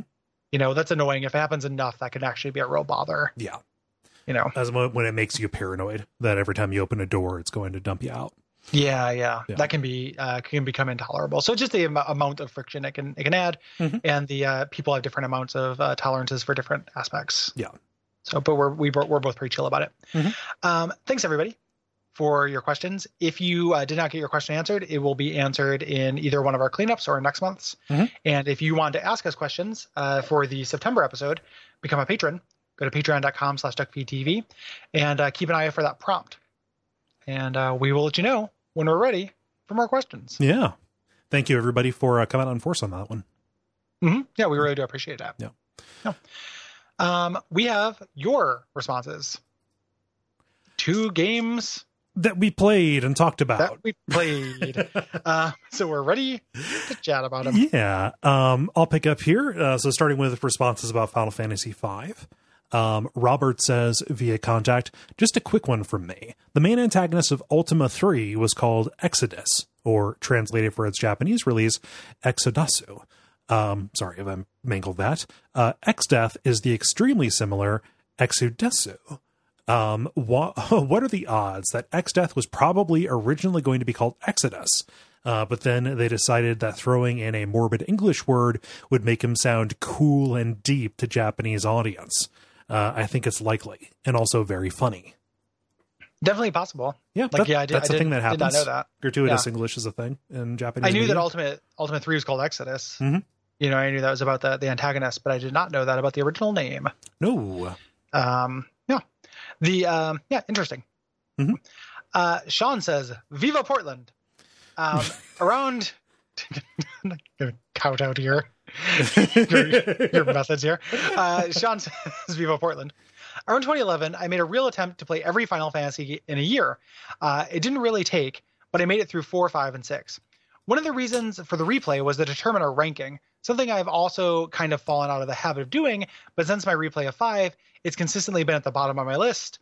I've never really played 1 through 3, and 13 at least looks nice. The thing that hit me the hardest on this last replay was the thing that Final Fantasy V is known for, the job system, is balanced especially poorly. Of course, I love being able to control my party's composition, make challenge runs with a party of only white mages or whatever, but for me, it almost always comes down to physical heavy attackers like the knight or fighter, or an attack mage, a healer, and a wild card, usually a light attacker like a thief. Then at some point, I'd run up against a boss that was literally impossible that I could one shot if I changed my party composition. To me, this means the decisions I'm making and who is doing what are essentially arbitrary. The game wants me to customize who does what to reflect my playstyle, but the battle system of the time doesn't allow you to tackle bosses in multiple ways via weaknesses or gimmicks. What's worse, the story is the most generic light warrior stuff the series can offer, with no real twist or originality. I have to wonder if most of the resources went into the job system, which turned out to be a dud. In other words, there's nothing to recommend this game. I'm surprised to say that this is the Final Fantasy game I'm least likely to revisit in my lifetime. Oh well, live and learn. Love the show as always, and looking forward to seeing you guys again at Duckfest and at PRGE. Is that happening this year? Yes. Uh, yes. We have a table and yeah. we have a panel. Uh, details yeah. to come. Yeah, I think I know uh, which Sean this is. Hey, Sean. Hi, Sean. See you soon. yep. Yeah. It is that um, Sean. Yeah. Uh, yeah. It's it's interesting to think about that. Like I um, you know, we both like the puzzle of putting together a party composition for the bosses. Mhm. But I, I mentioned this earlier. I started replaying Final Fantasy Tactics, the superior game, um, shortly after this, and I'm halfway through my playthrough. Mhm. And uh, there is uh, something that Paul from the Slack introduced me, you know, to this concept I just hadn't thought I knew about, but I never really thought about, which is like growth versus strength kind of compositions Hmm. in these games. Yeah. So like Elaborate. for the bosses in Final Fantasy V, you had to change your party to a strength party. But you're not gaining experience or AP for the growth you want yeah. during those things. So you kind of vacillate between those two modes, Yeah. you know. Um, it bothers me less in Final Fantasy Tactics than it does here. Like obviously there's some nonsense like having to make, you know, put auto potion on Ramza and turn him into a ninja and etc. for certain boss fights, things like that, Mhm. which suck. Uh, it doesn't happen uh, that often uh, in that game, but it is a problem both games have. And I think it's probably something that's likely part of having that kind of job composition, Yeah. you know, like making bosses that are approachable from every kind of job. Um, would be a really, really tall order. Not And- saying it's not, it, you know, it's impossible, but I think it'd be very difficult. Increasing the number of options and combinations you have kind of necessarily increases the number of wrong answers that you have to the question the boss is asking. Yeah. Yeah. Yeah. Um, so yeah, the, I but I there's also even I know where I thought John was going with this is like dud classes Oh, and yeah. dud abilities. Like the thing that struck me, or one of the things that struck me when we replayed five, was how many abilities are just absolutely horseshit. you know, like I'm just like never. It's kind of cool that I'm equipping this. Mhm. Uh, you know, I'm getting getting this skill on my ranger, but I'll never use it. yeah. You know, I I never used 80% of the stuff I had, Mhm. Uh, which is you know partly true again of of later games with job systems, but not as true. Which is a shame because You that know, one encounter that you complained about, that thing you didn't use would have been perfect for it. I, I wish I had known. Yeah. The uh, if if only I had thought of that. the uh, yeah, the animals ranger command Yeah. from uh, Final Fantasy V. Uh, you know, summoning a squirrel to heal me for 15 hit points um, would have been the the the, the deal maker. You know that. Yeah. Um, you know, I, I, I think in a lot of ways, this, you know, the, what you're saying and what Sean is saying come back to what we talked about in the generalities, which is that death is kind of built into the loop, you know, Yeah. um, of taking on some of the harder bosses, where you go in with what you think is your with your best guess at what is going to be strong for this, and you find out how you were wrong, and then come back and try it again with something that is more Mhm. optimal. Um, that's just it's part of the game. yeah. Yeah. Yep. Yep. Um, Um, let's see here. what's Uh, uh, what does uh, Doug say? Doug says, Viva Contact. Um, Thank full, you. Full disclosure, I haven't played FF5, but your episode got me thinking about random encounters and JRPGs generally, and how this aspect of the genre could be improved from the perfunctory time tax that they seem to be. Generally, a single random battle with scrub enemies can be overcome with simply tapping A. But the best JRPG dun- dungeons function better when the aggregate of the random battles can be viewed through the lens of wave combat and survival horror. Uh, if the game mets out challenge and resources judiciously, then the random battles will, over time, soften up the party for the looming boss battle. Uh, that would make the player have to make more careful considerations about how to balance tactical decisions during the run up to that climactic fight. The other option is to uh, is to expand on something like Nine does. In Final Fantasy IX, your character earns permanent upgrade perks by earning AP tied to particular weapons or armor. This can incentivize your character to persevere with a suboptimal loadout, at least temporarily, until the perk is earned. Again, these solutions are not perfect, but it shows that there that there are ways to implement mechanics that increase the gameplay value of random encounters beyond tappa tappa tappa. Yeah, I, I I think that this um some of this stuff came up because this has been a perennial Slack top topic Yes. for a while, and like both of these ideas, I think sound cool in theory. Mhm. I think that uh both of them would still just have the problem of you just doing too much of it, Yeah. right? So like in Final Fantasy IX, there are just too many encounters. Like, yes, you sometimes have suboptimal equipment, Mhm. so you you still mostly still just have to tap A, right? Yeah. Like just because you know It just takes more uh, rounds Zidane to is beat trying them. to Yeah. Yeah, it just takes a couple more rounds and a couple more healing potions at the end. Mhm. Like it ends up being a little bit more of a resource tax, You know. you know, because I have that suboptimal equipment. But like you're still just doing too many fights Mhm. that you don't have to be engaged with. Like, and like if you so then the the first idea, which would tie up that resource thing, you know, so you have to be careful. Like one, I think it's really tricky because you could it would be very frustrating to get to the end of that gauntlet and then get to the boss and not have enough resources to beat them and have to do the whole thing over again. Yeah. Uh, which would be like an intolerable thing. And two, uh, why do it as waves upon waves of survival horror combat mm-hmm. when you could do it as you know? So th- this is a D and D principle. Yeah. Like in D and D, you know, you plan your encounters like you have a boss encounter, but the encounters leading up to it are there to soften up the party. Like Yeah. in in D and D, you are not meant to go into the final fight of a, a session generally with full resources. Mhm. Um, And a K- full Kyle, rest. Kyle Kyle brings this up a little bit later. I just want to Oh, okay. make sure yeah, that's, it's, yeah. So why why not in this case and what Doug's talking about specifically, and we'll you know we'll talk about how this relates to what Kyle says as well. But like what Doug's saying specifically, why not just have one fight Mhm. that is designed to, to drain your resources? That's really Yeah. hard and really demanding. Then you have the boss fight. Yeah. Like doing it as waves over aggregate, like is just requiring me to round something up, uh, and do it. You know, there's not really an advantage to doing it that way. Uh, you know, even if it is other than like possibly just thinking of it differently, I guess. Yeah, yeah. You know, You know, and you know, I, I think that me and the the, the artists uh, behind the group TLC are really similar in a lot of ways, but chief among them, no scrubs. yeah, You know, no scrubs. Yeah. If if I don't need to be here for a battle, don't make me fight it ever. Yep. Period. Like end of sentence. Like yeah. none. Never. No. And- and- no. and- no. No. No. No. No's. New photos. Fuck, I, I, I fell I fell asleep watching political YouTube last night, and every time I do that, I wake up to fucking Bill Maher. nightmare. yeah, the nightmare of Bill Maher. and then I have Well, to say what you want, but they're bloodthirsty. It's a bloodthirsty religion. God damn it, Bill Maher. Like all religions. Shut up. yeah. no, so then I have to go through and, and cut that out of my history so it doesn't come back Oh. again. If it was just one channel, I could say no interest, but no, it's people like re-uploading, like Reposting. go- yeah, doing like compilations and stuff. Uh, that, Yeah. that that that is not uh, to the topic. Uh, you know, a lot of people have come to us, uh, you know, with with games that you know JRPGs that have gotten around this to you know, to to a certain extent, or other other um, ways that they've tried to mitigate it.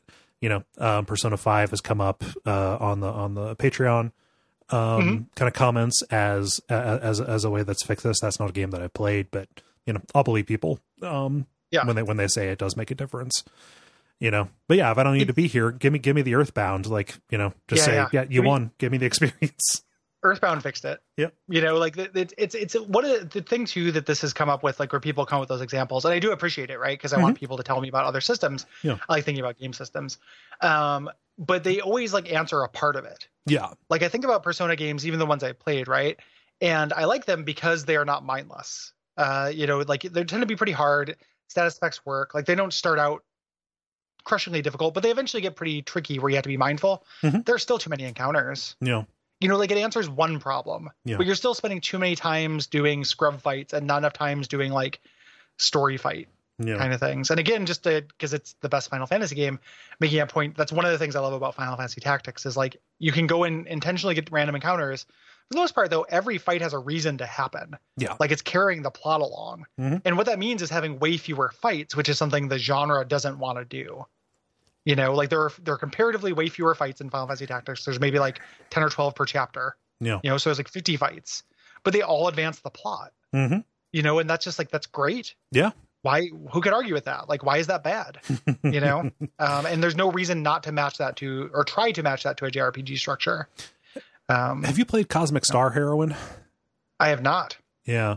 Um, um, I, heard mixed things it looked cool and i like Zeboyd but yeah, yeah, the, the, but that, that that is a game that it at least leans on it. It every battle I, I I- I'm led to believe is one of those set pieces is is mean is meaningful. Uh, so it Hmm. takes JRPG combat, but it you know it puts it to where like yes, this is what this room is about. yeah Yeah, that's cool and you know into that and Mhm. like that that game's been on the list for a long time i know that uh, mai Yep. is a really big fan Mhm. of that game and i've liked what uh, has done with with jrpg combat in the past yes, So, yeah. Um. So I don't mean to just like, be like, oh, I'm shooting down your ideas, Doug. I just I think that like kind of not too not enough. I mean all all, You of, know, all like of those like like the, your your ideas address part of it, and what what we are looking for is like a systemic, you know. Yes, a, a, a holistic solution. Yeah. To the to the JRPG problem. Like I played nine. I like that you have to do that. You, know, you have to switch up equipment. Mm-hmm. Yeah. It's still just too many encounters. Yep. Um. Yeah. Uh. This is me. Yes. Uh, Caleb says via contact, Viva contact. Uh, Final Fantasy wasn't a series I played as a kid, so I picked up a bunch of them a couple years ago and been playing them on and off since I saw, or playing them on and off since. I saw that you were doing Final Fantasy V for the show, and I went, "Oh, I played that one." I unfortunately can't think of anything more damning to say about it, however, than that literally every time I tried to remember anything about the game before listening to the episode, I can only remember two things. It had a job system and it was the one with the evil tree. Everything else had completely fled my memories in the two years since I'd played the game. And the few times I thought I remembered something, I had to correct myself because I was actually thinking of three. I don't remember disliking the game at all while playing, but absolutely nothing about the experience stuck with me. And even now, after listening to the first episode, only bits and pieces are surfacing. I can't think that bodes well for my estimation of the game in the coming years. I had a very similar experience replaying it. Yeah. Where I was like, oh, I totally forgot this even happened. Uh huh. You know, big things. And I just like, I don't remember that. Yeah. No, so so she sacrifices herself a bunch of times for the Windrake. Oh, okay, mm-hmm. All right, cool, I guess. Mm-hmm, mm-hmm. yeah. No, Final Fantasy V is absolutely like the uh the it's the photograph from Back to the Future. It just it just fades out. Mm-hmm. yeah. So, oh, well, agreed. And, you know, like, and, and I'm in the same boat as Caleb. I don't think it's you know egregious or hateful. It's not like it is not fun to play. You know, on on mm-hmm. on the balance, it's just you know, it's an interesting discussion. You know, what like is is uh, you know, it's sufficient but not necessary, right?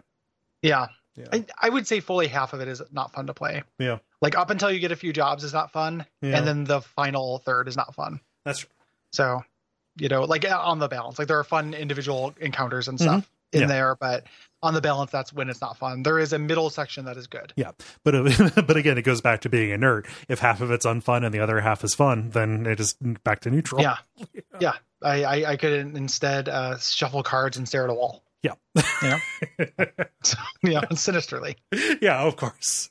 Yeah. Practicing for your tricks. Yeah. Yep. Gary's trick. When, when when when do you think you're going to break into trying to do magic yourself? I uh it's a good question. Yeah. Um I watch a bunch of YouTubes about it. Okay. Uh, I have a, a, deck of like nice cards. Uh, mm, nice for that cards. just because I like the feeling of them. Okay. They yeah. They're very nice. Like they feel really good. They're very smooth. Um, I don't know that I have the dexterity for it. Mm-hmm. Like as somebody who uh, types and plays video games and plays keyboard, like I think that I have above average manual dexterity. I don't know that I have like, you know, cardistry, sleight of hand dexterity. Yes, I can get into it. Like maybe I will. Yeah, well. maybe I will. Cole, there's the choice. Duckfeed uh, two or Duckfest two uh, feature my my close up magic show. I actually was gonna do. There's an open mic uh, at a place called Helium, mm-hmm. and I I bought a uh, or like an ex girlfriend, uh, my ex girlfriend Elizabeth bought me a children's magic kit mm. uh, at one point, and I was going to set that up on a bench up on the stage, and it's all incredibly tiny, like chintzy tricks. Oh yeah, uh, for the for the stand up thing, and just do them as if everyone could see them, and then just like bow really exaggeratedly when you like you know had the the cup with the false bottom and just hide the the ball in it. But the idea being it's so far away from anybody that they won't really know what's happening. Uh, and I, I, never did it but that was the the idea for my anti-comedy open mic night. Yeah. Uh, that's good. so yeah. and that was funny. And and not good yeah. Um, so. Kyle says via contact, I wanted to respond uh, to the point about random encounters in D&D. Recent D&D editions certainly downplay them, but if you go back and look at the playstyles around old school, basic, and expert D&D, they are core to the game. This is especially true in hex crawls, which is where JRPG, which is where the JRPG overworld map mechanics came from. The crucial difference is that random encounters in Basic and Expert, or BNX, uh, do not necessarily involve combat. And in fact, game mechanics strongly discourage the PCs from engaging in combat. Each encounter will include not only monsters, but also interesting environmental details and uh, disposition for both sides. Uh, maybe you meet a plant person who is interested in trading or conversation, or is just running away from another monster. Whatever you roll up, it is uh, more interesting than the cornmeal approach of JRPGs. Many JRPGs tried to mimic this with ambushes and other encounter types, but inevitably, uh, these all just become slightly different forms of cornmeal. I think that video games, uh, I think the video games that got closest to this type of encounter system were Fallout 1 and 2. Uh, they're certainly still limited by the medium, but they were pushing in the right direction. Unfortunately, in JRPGs, monsters are nothing more than cool art assets and stat blocks to be mowed down like an overgrown front lawn. Um, uh, this certainly gets to something at the core of D&D, slaughtering hordes of anonymous others, but it fails to capture what makes random encounters such a joy at the table. I'd encourage anyone listening to give an OSR hex crawl or uh, or point crawl a try uh, and find out what they are missing. Yeah, I, this isn't. It's funny because this is um, this is all good. Mm-hmm. I think I know which Kyle this is. Yes, it is. Kyle is good. Um, the uh, I don't feel like this is. It, it's kind of positioned as like uh, a response to because this is largely what we said. I think we said that it wasn't as important to D like it was part of D and D, but it wasn't as core to the experience mm-hmm. as as this. But I think we we mentioned it coming from and kind of misadapting. Oh yeah, uh, this from D and D. Yeah, you know, and it's like it kind of depends on you know. So maybe in the the original ones when I came into D and D, which was like first edition, second edition stuff. Like uh, we played a lot of modules, and the modules would have a random encounter table for travel, but it would not be the meat of the module. Yeah. So it, it you know it's possible before that there were more like just kind of crawling across the earth. Mm-hmm. Uh, kind of adventures that this is referring to. Yeah. But I definitely agree like that it is that is the key difference between those random encounters, right? Like mm-hmm even in D&D like not even if you you know even if you don't talk you can run without consequence yeah you know like it is it is unlikely to fail or cost you money or yeah. end up being making you underpowered for a boss yeah you know in in like a D&D because you run into a hippogriff mm-hmm. uh, on the way to something yeah so. it's a it's, it's you know it seems like like you said it's a botched adaptation it's a botched execution you know where the interesting yeah. thing is having different problems to solve and they're like ooh uh, combat, that's a problem you can solve. Let's do it over and over again. Yeah. Yeah. yeah.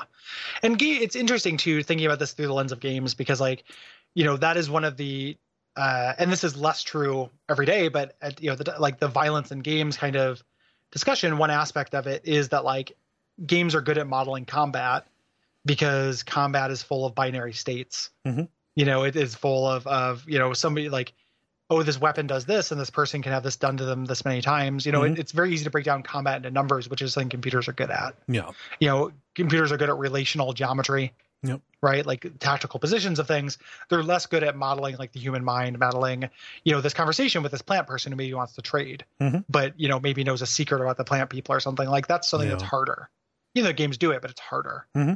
uh, than just having them be a stat block. Yeah, I mean, even, like know? even Final Fantasy Five, it has stuff that kind of gets into that where you're you know like where you're rescuing the golem, you know, oh, um, yeah. or uh, like in the Phoenix Tower, the magic pots, you know, yeah. some stuff that they would bring forward. It's like, yeah, like the town you, that's you, a random encounter. You've yeah, you, you've you've shown that you can do this. Like, why don't you just do yeah. more of it? It's just not you know because the game would be ten hours long. Yeah, you know, like it would, and you wouldn't be able to power the the upgrade system with it and it's like we'll just find a different way like it is a failure of the imagination that this genre is stuck in this rut mm-hmm. um yeah and having it be you know uh like it is it is cool when it's done well it's also something too where i think about how kind of like modern tabletop play has moved away from this mm-hmm. quite a bit. Like um i switched uh, the campaign that i play over to dungeon world because uh, the system i was using didn't work. And that has a move like if you go between large stretches of land there is a move that your characters do called undertake a perilous journey. Mm-hmm. and one of the uh, there tends to be an encounter yeah. on that. Um, it's not random though. Like there one of the consequences of that is like something gets the drop on you. Uh, if it goes well you get the drop on it but there's something there yeah but it's just it's you know it doesn't have to be random mm-hmm. you know it's like oh like i i designed it it's just another encounter along the way mm-hmm. it's part of the fabric of this adventure like i still think that is the the key to this is fewer fights mm-hmm not necessarily fights that you can talk your way out of because you can talk your way out of fights in Phantasy Star. Yep. You know, like there there there are JRPGs that have you know and Persona, right? Like there are JRPGs where you have things you can do other than fight, but it just needs to happen less. Mm-hmm. Like way way way less. You know, and in this random encounter that this good version that Kyle's talking about, like Fallout between moving between towns, you maybe get two. Yeah. You know, maybe. Mm-hmm. And but you might get none. Yeah. You know, uh, it's just it just needs to be tuned down. So those are all super good points. Mm-hmm. Um, it makes me want to read uh, some old old school hex crawls is and look through the encounters because like very old D and D is a treasure trove of like really good ideas you have to rescue from some from some very bad ideas. Yeah, uh, which is super cool. Mm-hmm. Yeah, I think this is you. This is me. Uh, David says, "Viva contact." uh, long time, one thing, first time, other thing. I just want to briefly write in following my listen to the second half of the Final Fantasy V coverage. I doubt I'm the only person to latch on to this, but I think Gary said something important when he, perhaps rhetorically, asked if we wanted you all to keep covering JRPGs if every time uh, he and or Cole is going to bring up the random battles and grinding and BS. I, for one, say yes for a couple of reasons. One, when you complain about this mechanic, it's less a complaint than a critique. It's never just, I hate this, it's bad, the game sucks. It's a nuanced take on why this mechanic is detrimental to the game overall and why it's no longer necessary. I know a common rejoinder to this critique is that these are great podcast or TV watching games to play while you're doing something else, but I don't think that's a particularly strong defense of a game or mechanic. Uh, that is something to fill that is that is something to fill time with while you're distracted by something else. Hmm. So keep on covering JRPGs and offering these insightful critiques. Uh, two, JRPGs are long games, and many are quote unquote important games that get talked about like they're essential. I want to be literate in the game's discourse, but my time is valuable, and I'll never be able to play something or play every game, let alone every 50 hour, uh, 50 hour plus JRPG. So I partially experienced some just by listening to the two of you. I would never uh, have actually played Nier or Final Fantasy X. I just have too little free time and too many other games I want to play first but I uh, know, or but I now at least have some exposure uh, to an experience with these topics because of your coverage. So yes, maybe you guys' suggestion to space these out a bit more going forward is good, uh, but I do hope to listen to more of your coverage of JRPGs in the future. At the very least, we the audience owe it to Gary to listen to him gush about Final Fantasy Tactics for hours on some future episode. the uh, yeah, on this replay, I will probably do a Duck Feed presents because yeah. I'm doing a closer read of it than and we covered that six years ago or whatever. Yeah, show was different. This is a long time ago. Yeah. Yeah. Yeah. No. Um, thank you. That's very very nice things to say. Thank you. Yeah. No, that it's it's good. It's good to hear at least something in support of of this. You know, just mm-hmm. as as non pompously as possible. Something that we approach the show wanting to do is making this as you know as a service, right? Yeah. You know, we we play these games so you don't have to when the when when when they are bad you can experience them vicariously if you would like to. At the very least, to hear somebody say that that is a value they get out of it feels good. So thumbs up. Mm-hmm. Yeah, yeah, and and I never like I you know it is it is a intentional value of the show to not say things are bad without saying why. Yeah. yeah. Like I never I never want to say something is bad without saying why. I don't care about anyone else saying something is bad without saying why or good. Mm-hmm. Like you know, just kind of period. Like I think that that's like a necessary part of that sentence. Yes is why. So like even though we complain about the the mechanic or critique the mechanic over and over, like it's always going to be why it's a thing. Mm-hmm. You know, because it interrupted the experience. Like it, it was detrimental to the experience. Like that's worth talking about. Yes. You know, I do like legitimately think like moving to strategy for at least a, a year is kind of a good idea. Like, yeah, I don't know. I would like a break. Like, I would like a break, even though I appreciate that David still wants to hear it. Like, mm-hmm. I, I would like a break. So, understandable. Yeah. No. Yeah. You know, and that doesn't mean like there's still like you know forever, and either for this or Bonfireside Chat, Lost Kingdoms is a four-hour JRPG mm-hmm. that From made. I'm really curious about that. Me too. Largely because I want to see what a four-hour JRPG looks like. You know, that's a really interesting idea. Like it sounds like a Ludum Dare mm-hmm. thing to me, almost like that yeah. sounds very interesting. So it's not saying like never to things that are specifically bite sized, but these very long things that I appreciate that David doesn't have time to play. Like I just want to spend time thinking about other stuff in games for a little bit. True. You know. Agreed. So. Yeah. Yeah. Uh, um. Yeah. Very appreciated though. Very very very sweet of you. Uh, Rich says via contact. Uh, in response to the tangent in the Final Fantasy V Generalities episode about the Final Fantasy anime, uh, I thought I would point you guys to the existence of the fairly short OVA Last Order Final Fantasy VII. It's a pretty straightforward retelling of the Nibelheim incident up to the death of Zack. Uh, it was released with a limited collector's edition of Advent Children, so it long predates any of the additional story beats injected into this period by Crisis Core. Uh, while mostly received positively, there was apparently some outcry regarding the changes to the portrayal of the Nibelheim incident uh, that were later reversed when the PSP game revisited the events. No, thanks. Yeah, thanks for uh, letting us know. Yep, uh, people, I, I was not familiar with that. People also brought our attention to Final Fantasy Ultimate. I think is what it is um, another mm-hmm. Final Fantasy anime. So we were right. There must have been another one besides the. According to Google, uh, OVA is the plural form of ovum. Ooh, so yes. this is a a, a fairly short egg. uh, so it's like a coin. yeah, yeah, just a tiny, tiny short egg. Yeah, baby egg. You know what I was thinking the other day? What phrase popped into my head? Uh, night eggs. like, like, like, like, like, night, like night cheese. Yeah, a little bit. You know, okay. but in my mind they were like like standing freestanding in a field, like floating maybe. you know, like under the moonlight in a cornfield. Like the night, night eggs, eggs, come out at night. yeah, yeah, it's, it writes itself basically. you know, like you, you just got the first sentence like done. you know, well, one of explicit corpses thing. Yeah, the, uh, we'll write a novel. Yeah, the night eggs come out at night. Yeah.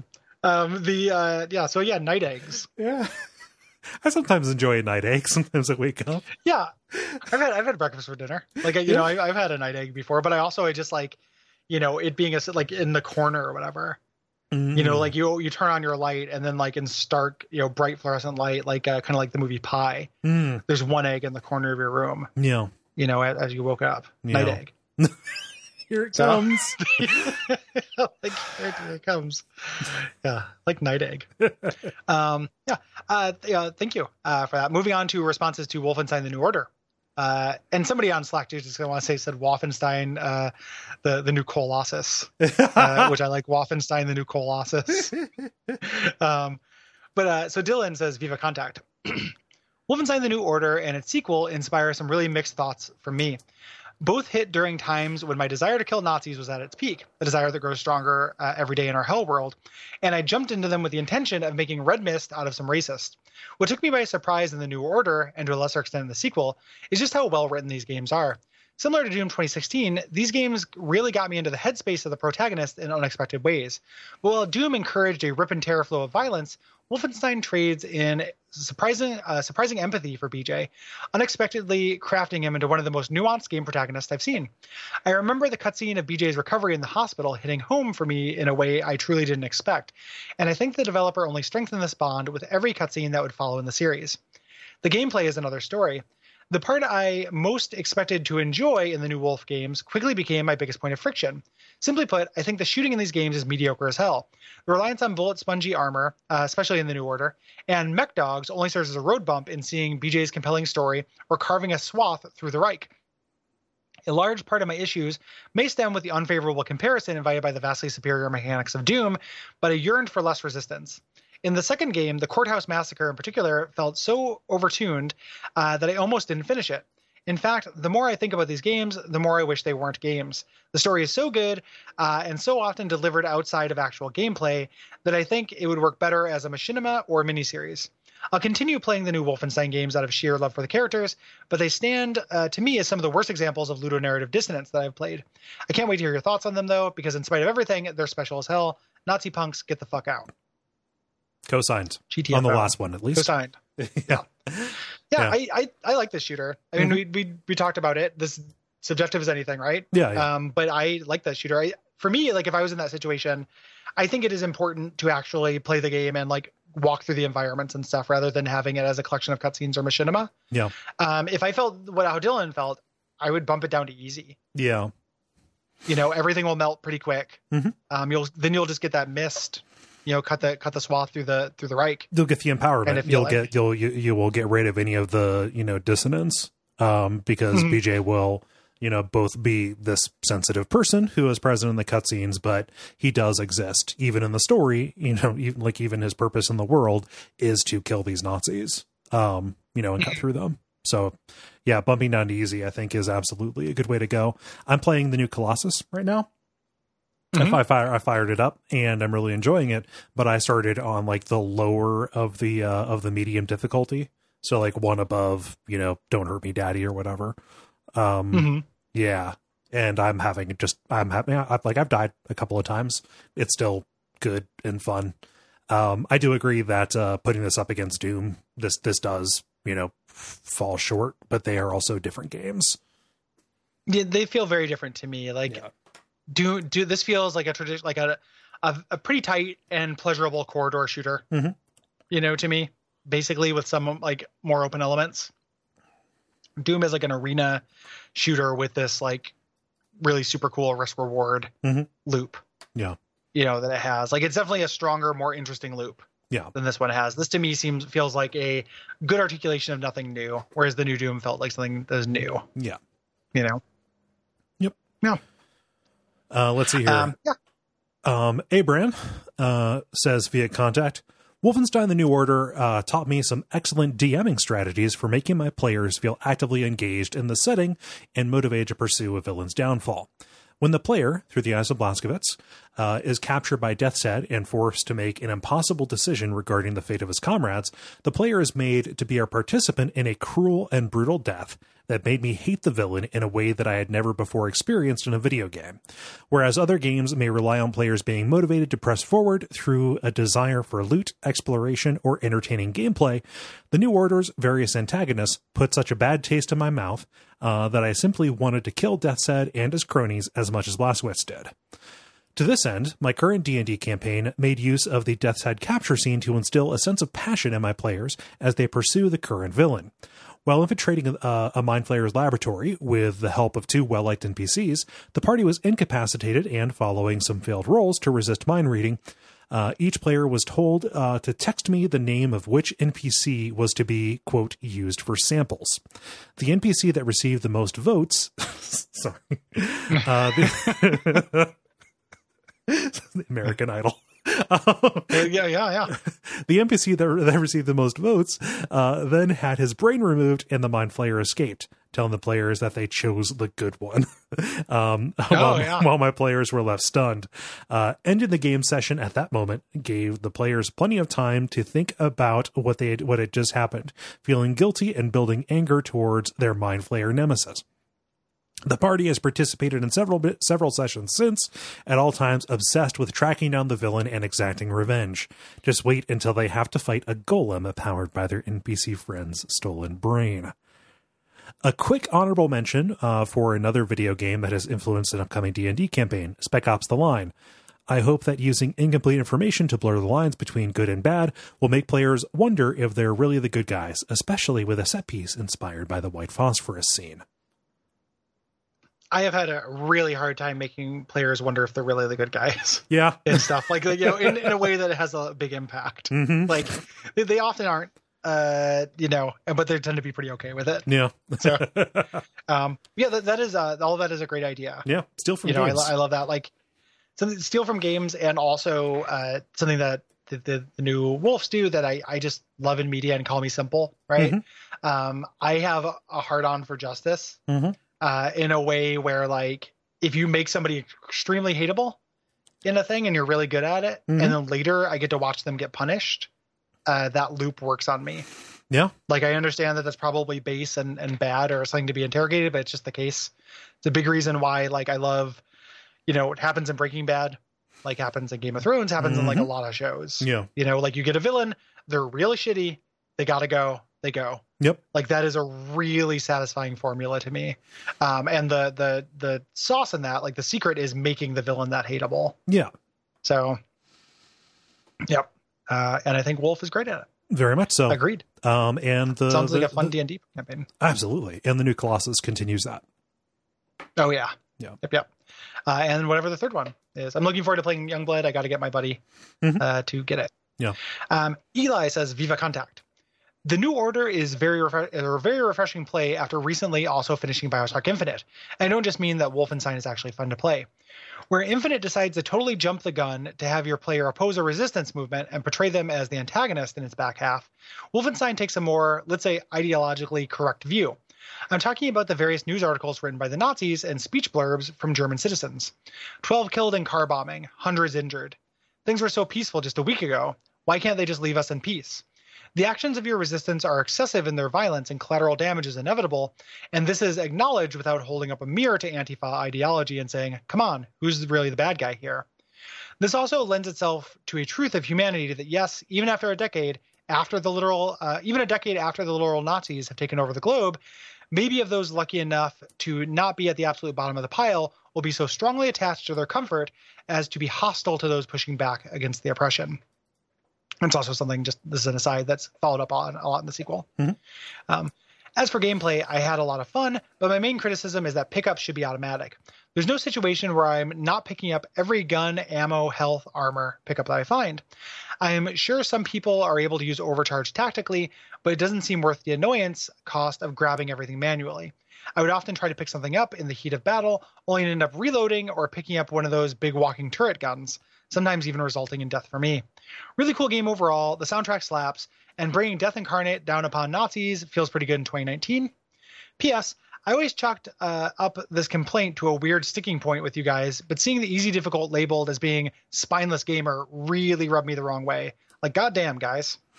Yeah, that sucks. Yeah, uh, that is a, a callback to Wolfenstein 3D. Yes. Yeah. Um, the Can I Play Daddy is mm-hmm. uh, they, they, took the actual difficulty titles mm-hmm. From uh, from Wolf 3D. Yeah, so. yeah. So uh, we didn't remark, remark on that in the episode just because it is that callback. Um, mm-hmm. You know, and but it's not great. Yeah, it's it's not a good instinct. You can lean away from yeah. it. But yeah. Um, yeah, uh, yeah the, and, and, agreed about the pickup thing. I think they fixed that in the sequel. Can you confirm that, Cole? Um, in the sequel, um, so I, I switched between playing on PC to PS4 because I, I got mm-hmm. I got Wolf 2 on PS4 for like 20 bucks like a year ago. Um, uh, but um, yeah, uh, when you are near something, you can just press the button and pick stuff up. You don't have to mouse over it like you do in the first one. Okay. Yeah. Um, gotcha. Uh, yeah, I, I agree that this is a problem that I had with the system as well, and it never kind of stopped being an annoyance for me. Um, mm-hmm. But it was low level enough that it didn't bear mentioning in the episode. I just I just kind of ran with it. Yeah, yeah, yeah.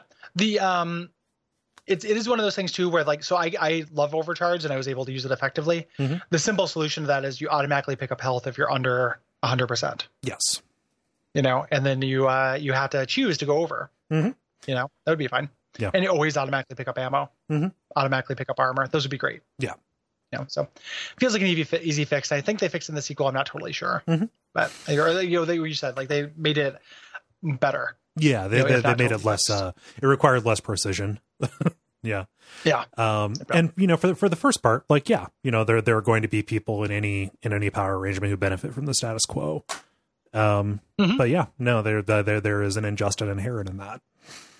Yeah, it's literally, you know, and one of the things I like, tiny, you know, Hell World moves so quickly mm-hmm. that I even think that like if this were made now, it might be different because yeah. you'd have to contend with stuff like, um, you know, now we have uh, like our media, mm-hmm. you know, talking about uh, things like, you know, again, like so recording this on Monday after another big like protest, you know, demonstration thing in Portland on Saturday. Yeah. Right. And you end up with things. So you end up with like kind of you know charlatan shitty journalists yeah. uh, perpetrating something that's like literally you know literally provably false but is still being picked up on by major news corporations yeah like i know that it's so close to saying fake news and i'm trying really hard not to say it yeah. but everything Andy Ngo or Andy Ngo Andy Ngo says is uh is fake yes uh, that guy's a charlatan and he's this time there's like demonstrably fake there's evidence that he's yeah. like faking things and, and getting and they're getting picked up the hammer um, story that's not saying, uh, the hammer look, story. look up any any no um uh hammers hammer bus yeah. if you're doing a search for yeah. it yeah yeah uh, so you can you can read about this it is discredited like he you know but and yet uh he had still got picked up mm-hmm. like at parts right so like that's something they would have to deal with yeah. now like it's so crazy that the hell world that we exist in now is so much worse and different and more insidious than the hell world of a couple of years ago. Yeah. You know, this yeah. just has people having their like, oh, like I'm against these people because they're terrorists. Why don't they leave us alone? Mm-hmm. Stuff which happens now. But you don't have like people, you know, purporting to be neutral actively spinning it. Yeah, yeah. You know, it's just the man on the street being passive, which like also sucks, but like mm-hmm. it's actually worse. Yeah, yeah. You, you, you don't have uh you, the, the the broader narrative that everything has to be a horse race and there are equivalencies. You know, I I, yeah. I made a tweet over the weekend like, yeah, if you haven't excised, you know, both sides and all sides, from your uh, from your vocabulary. You go in the penalty box, and I got people yeah. pushing back saying, "Oh, so you're into extremism, huh?" And it's like, well, I didn't respond because the, the, those responses are traps, but also white supremacy shouldn't be on the table. you yeah, know, yeah, it's not. That's not. You know, that's not. Yeah. Uh, being you know again we, we talked about this a lot like Yeah. values neutral yeah, uh kind of principled stances that i have no time for like Mhm. you know i'm just against extremism that's that's nonsense Yeah. You know like like you don't care what the extremism extremism is. Yeah, you just don't like it because it's extreme. Like that's not a good opinion. No, you know like don't uh you know i'm just against violence. Really? Like you don't you don't care what the violence is. So like you know uh any any there are no just wars. Like there are no you know like it nobody actually lives like that but they they want to rest in that principle. Yeah, they want to hold. They want to hold Yeah. a bunch of other people to that to that standard. You Yeah. know? yeah, And you know, and apologies for taking up uh, eighty uh, percent of our runtime on this episode talking about this this topic. Yeah, yeah, it was a real or a Um, real yeah. miscalculation. yeah, we really did it for the entire episode. I can't believe those guys just spend the entire episode talking about this. um, moving on uh, to Zach. Uh, oh, this is you doing Zach. Oh yes, Viva Contact. Zach Viva Contact. Uh, I replayed this recently uh, when it was announced for the show, and I'm still amazed at how well it works. There are parts that I struggle with, so the combat is difficult in a way that feels excessive. Uh, and the boss fights uh, all take a minute or two longer than they really need to in order to make their point. But in a way, the brutal mechanics reinforce the narrative urgency. Everything seems impossible. Every victory comes with a hefty cost. Uh, even with B- even when BJ is flying to the moon and murdering thousands of Nazis at, Nazis at a stretch, you're always just a few bullets away from death. The New Order means everything, from its science fiction mysticism to its gut punching horror, to its smirking bastard Nazis, to its surprisingly affecting love story. Uh, the fact that uh, the the fact that that sincerity works is a result of some great writing, voice work, and animation. And I love how those scenes give weight to the combat even when you're doing something as simple and direct as knifing soldiers in the back and shooting other sol- soldiers in the face. Uh, it's a good example of the way narrative and mechanics can feed off of each other in simple but powerful ways. Yeah, well said. Yeah. Like, uh, yeah, I don't know if I have anything to add to that, but that is uh, well put. No, I mean, it reinforces something we said in the episode, which is it manages to walk a number of very impressive tightropes. Yeah, absolutely. Yeah. Absolutely. Yeah. Uh, closing us out here, uh, we have Garrett, Viva Contact. My origins with Wolfenstein uh, were on a cousin's computer back in the day playing Wolfenstein 3D. It was pretty straightforward and very much just a game. I went into the New Order expecting a similarly straightforward shooter. To some surprise, it turned out to be pretty heavily narratively focused. The first sex scene really caught me off guard because BJ was always just a bloody face at the bottom of the screen in my eyes, not a dude with emotions driving him to physical intimacy. Wolfenstein The New Order, in my opinion, suffers under the weight of its narrative elements. Whilst I whilst I can appreciate how those elements help differentiate it from Doom, a problem the series definitely had back in the day, I also find that it hurts the pacing in ways I find grating. BJ is written well, and I like the exploration of his psyche, but he has, in my experience, been a lone gun behind enemy lines. The addition of many characters he regularly interacts with, in both cutscene and in between uh, mission home base segments, forces the game to slow its rhythm down to accommodate accommodate them and hurts the gameplay experience for myself. I can't help but wonder if there was a way to keep the pace more quick while exploring BJ's mentality. Surely there was a way this could be done without the enormous breaks from shooting Nazis. But alas, here we are with a very talkative shooter that feels a bit off brand. But considering I was absent uh, for so many titles between Wolfenstein 3D and the New Order, maybe I just didn't see the through line of to this narrative focus. Hope others got more out of this. It's well made. It just lacks the immediacy of action that I sought. Yeah, uh, interesting idea because you know definitely the original Wolf is uh, Wolfenstein 3D is a arcade shooter Yes. like at its core. Um, to me, like you know, it's very rare that you'll hear me say this, but I think this is you know exactly the right amount of talky for me. Mhm. Um, I for me that pace, like one of the things that they do that is a pacing trick for this is that a lot of the talking does not happen through cutscenes. Right. Um, it happens through like those exploration segments where you're still active but you're not necessarily fighting. Mhm.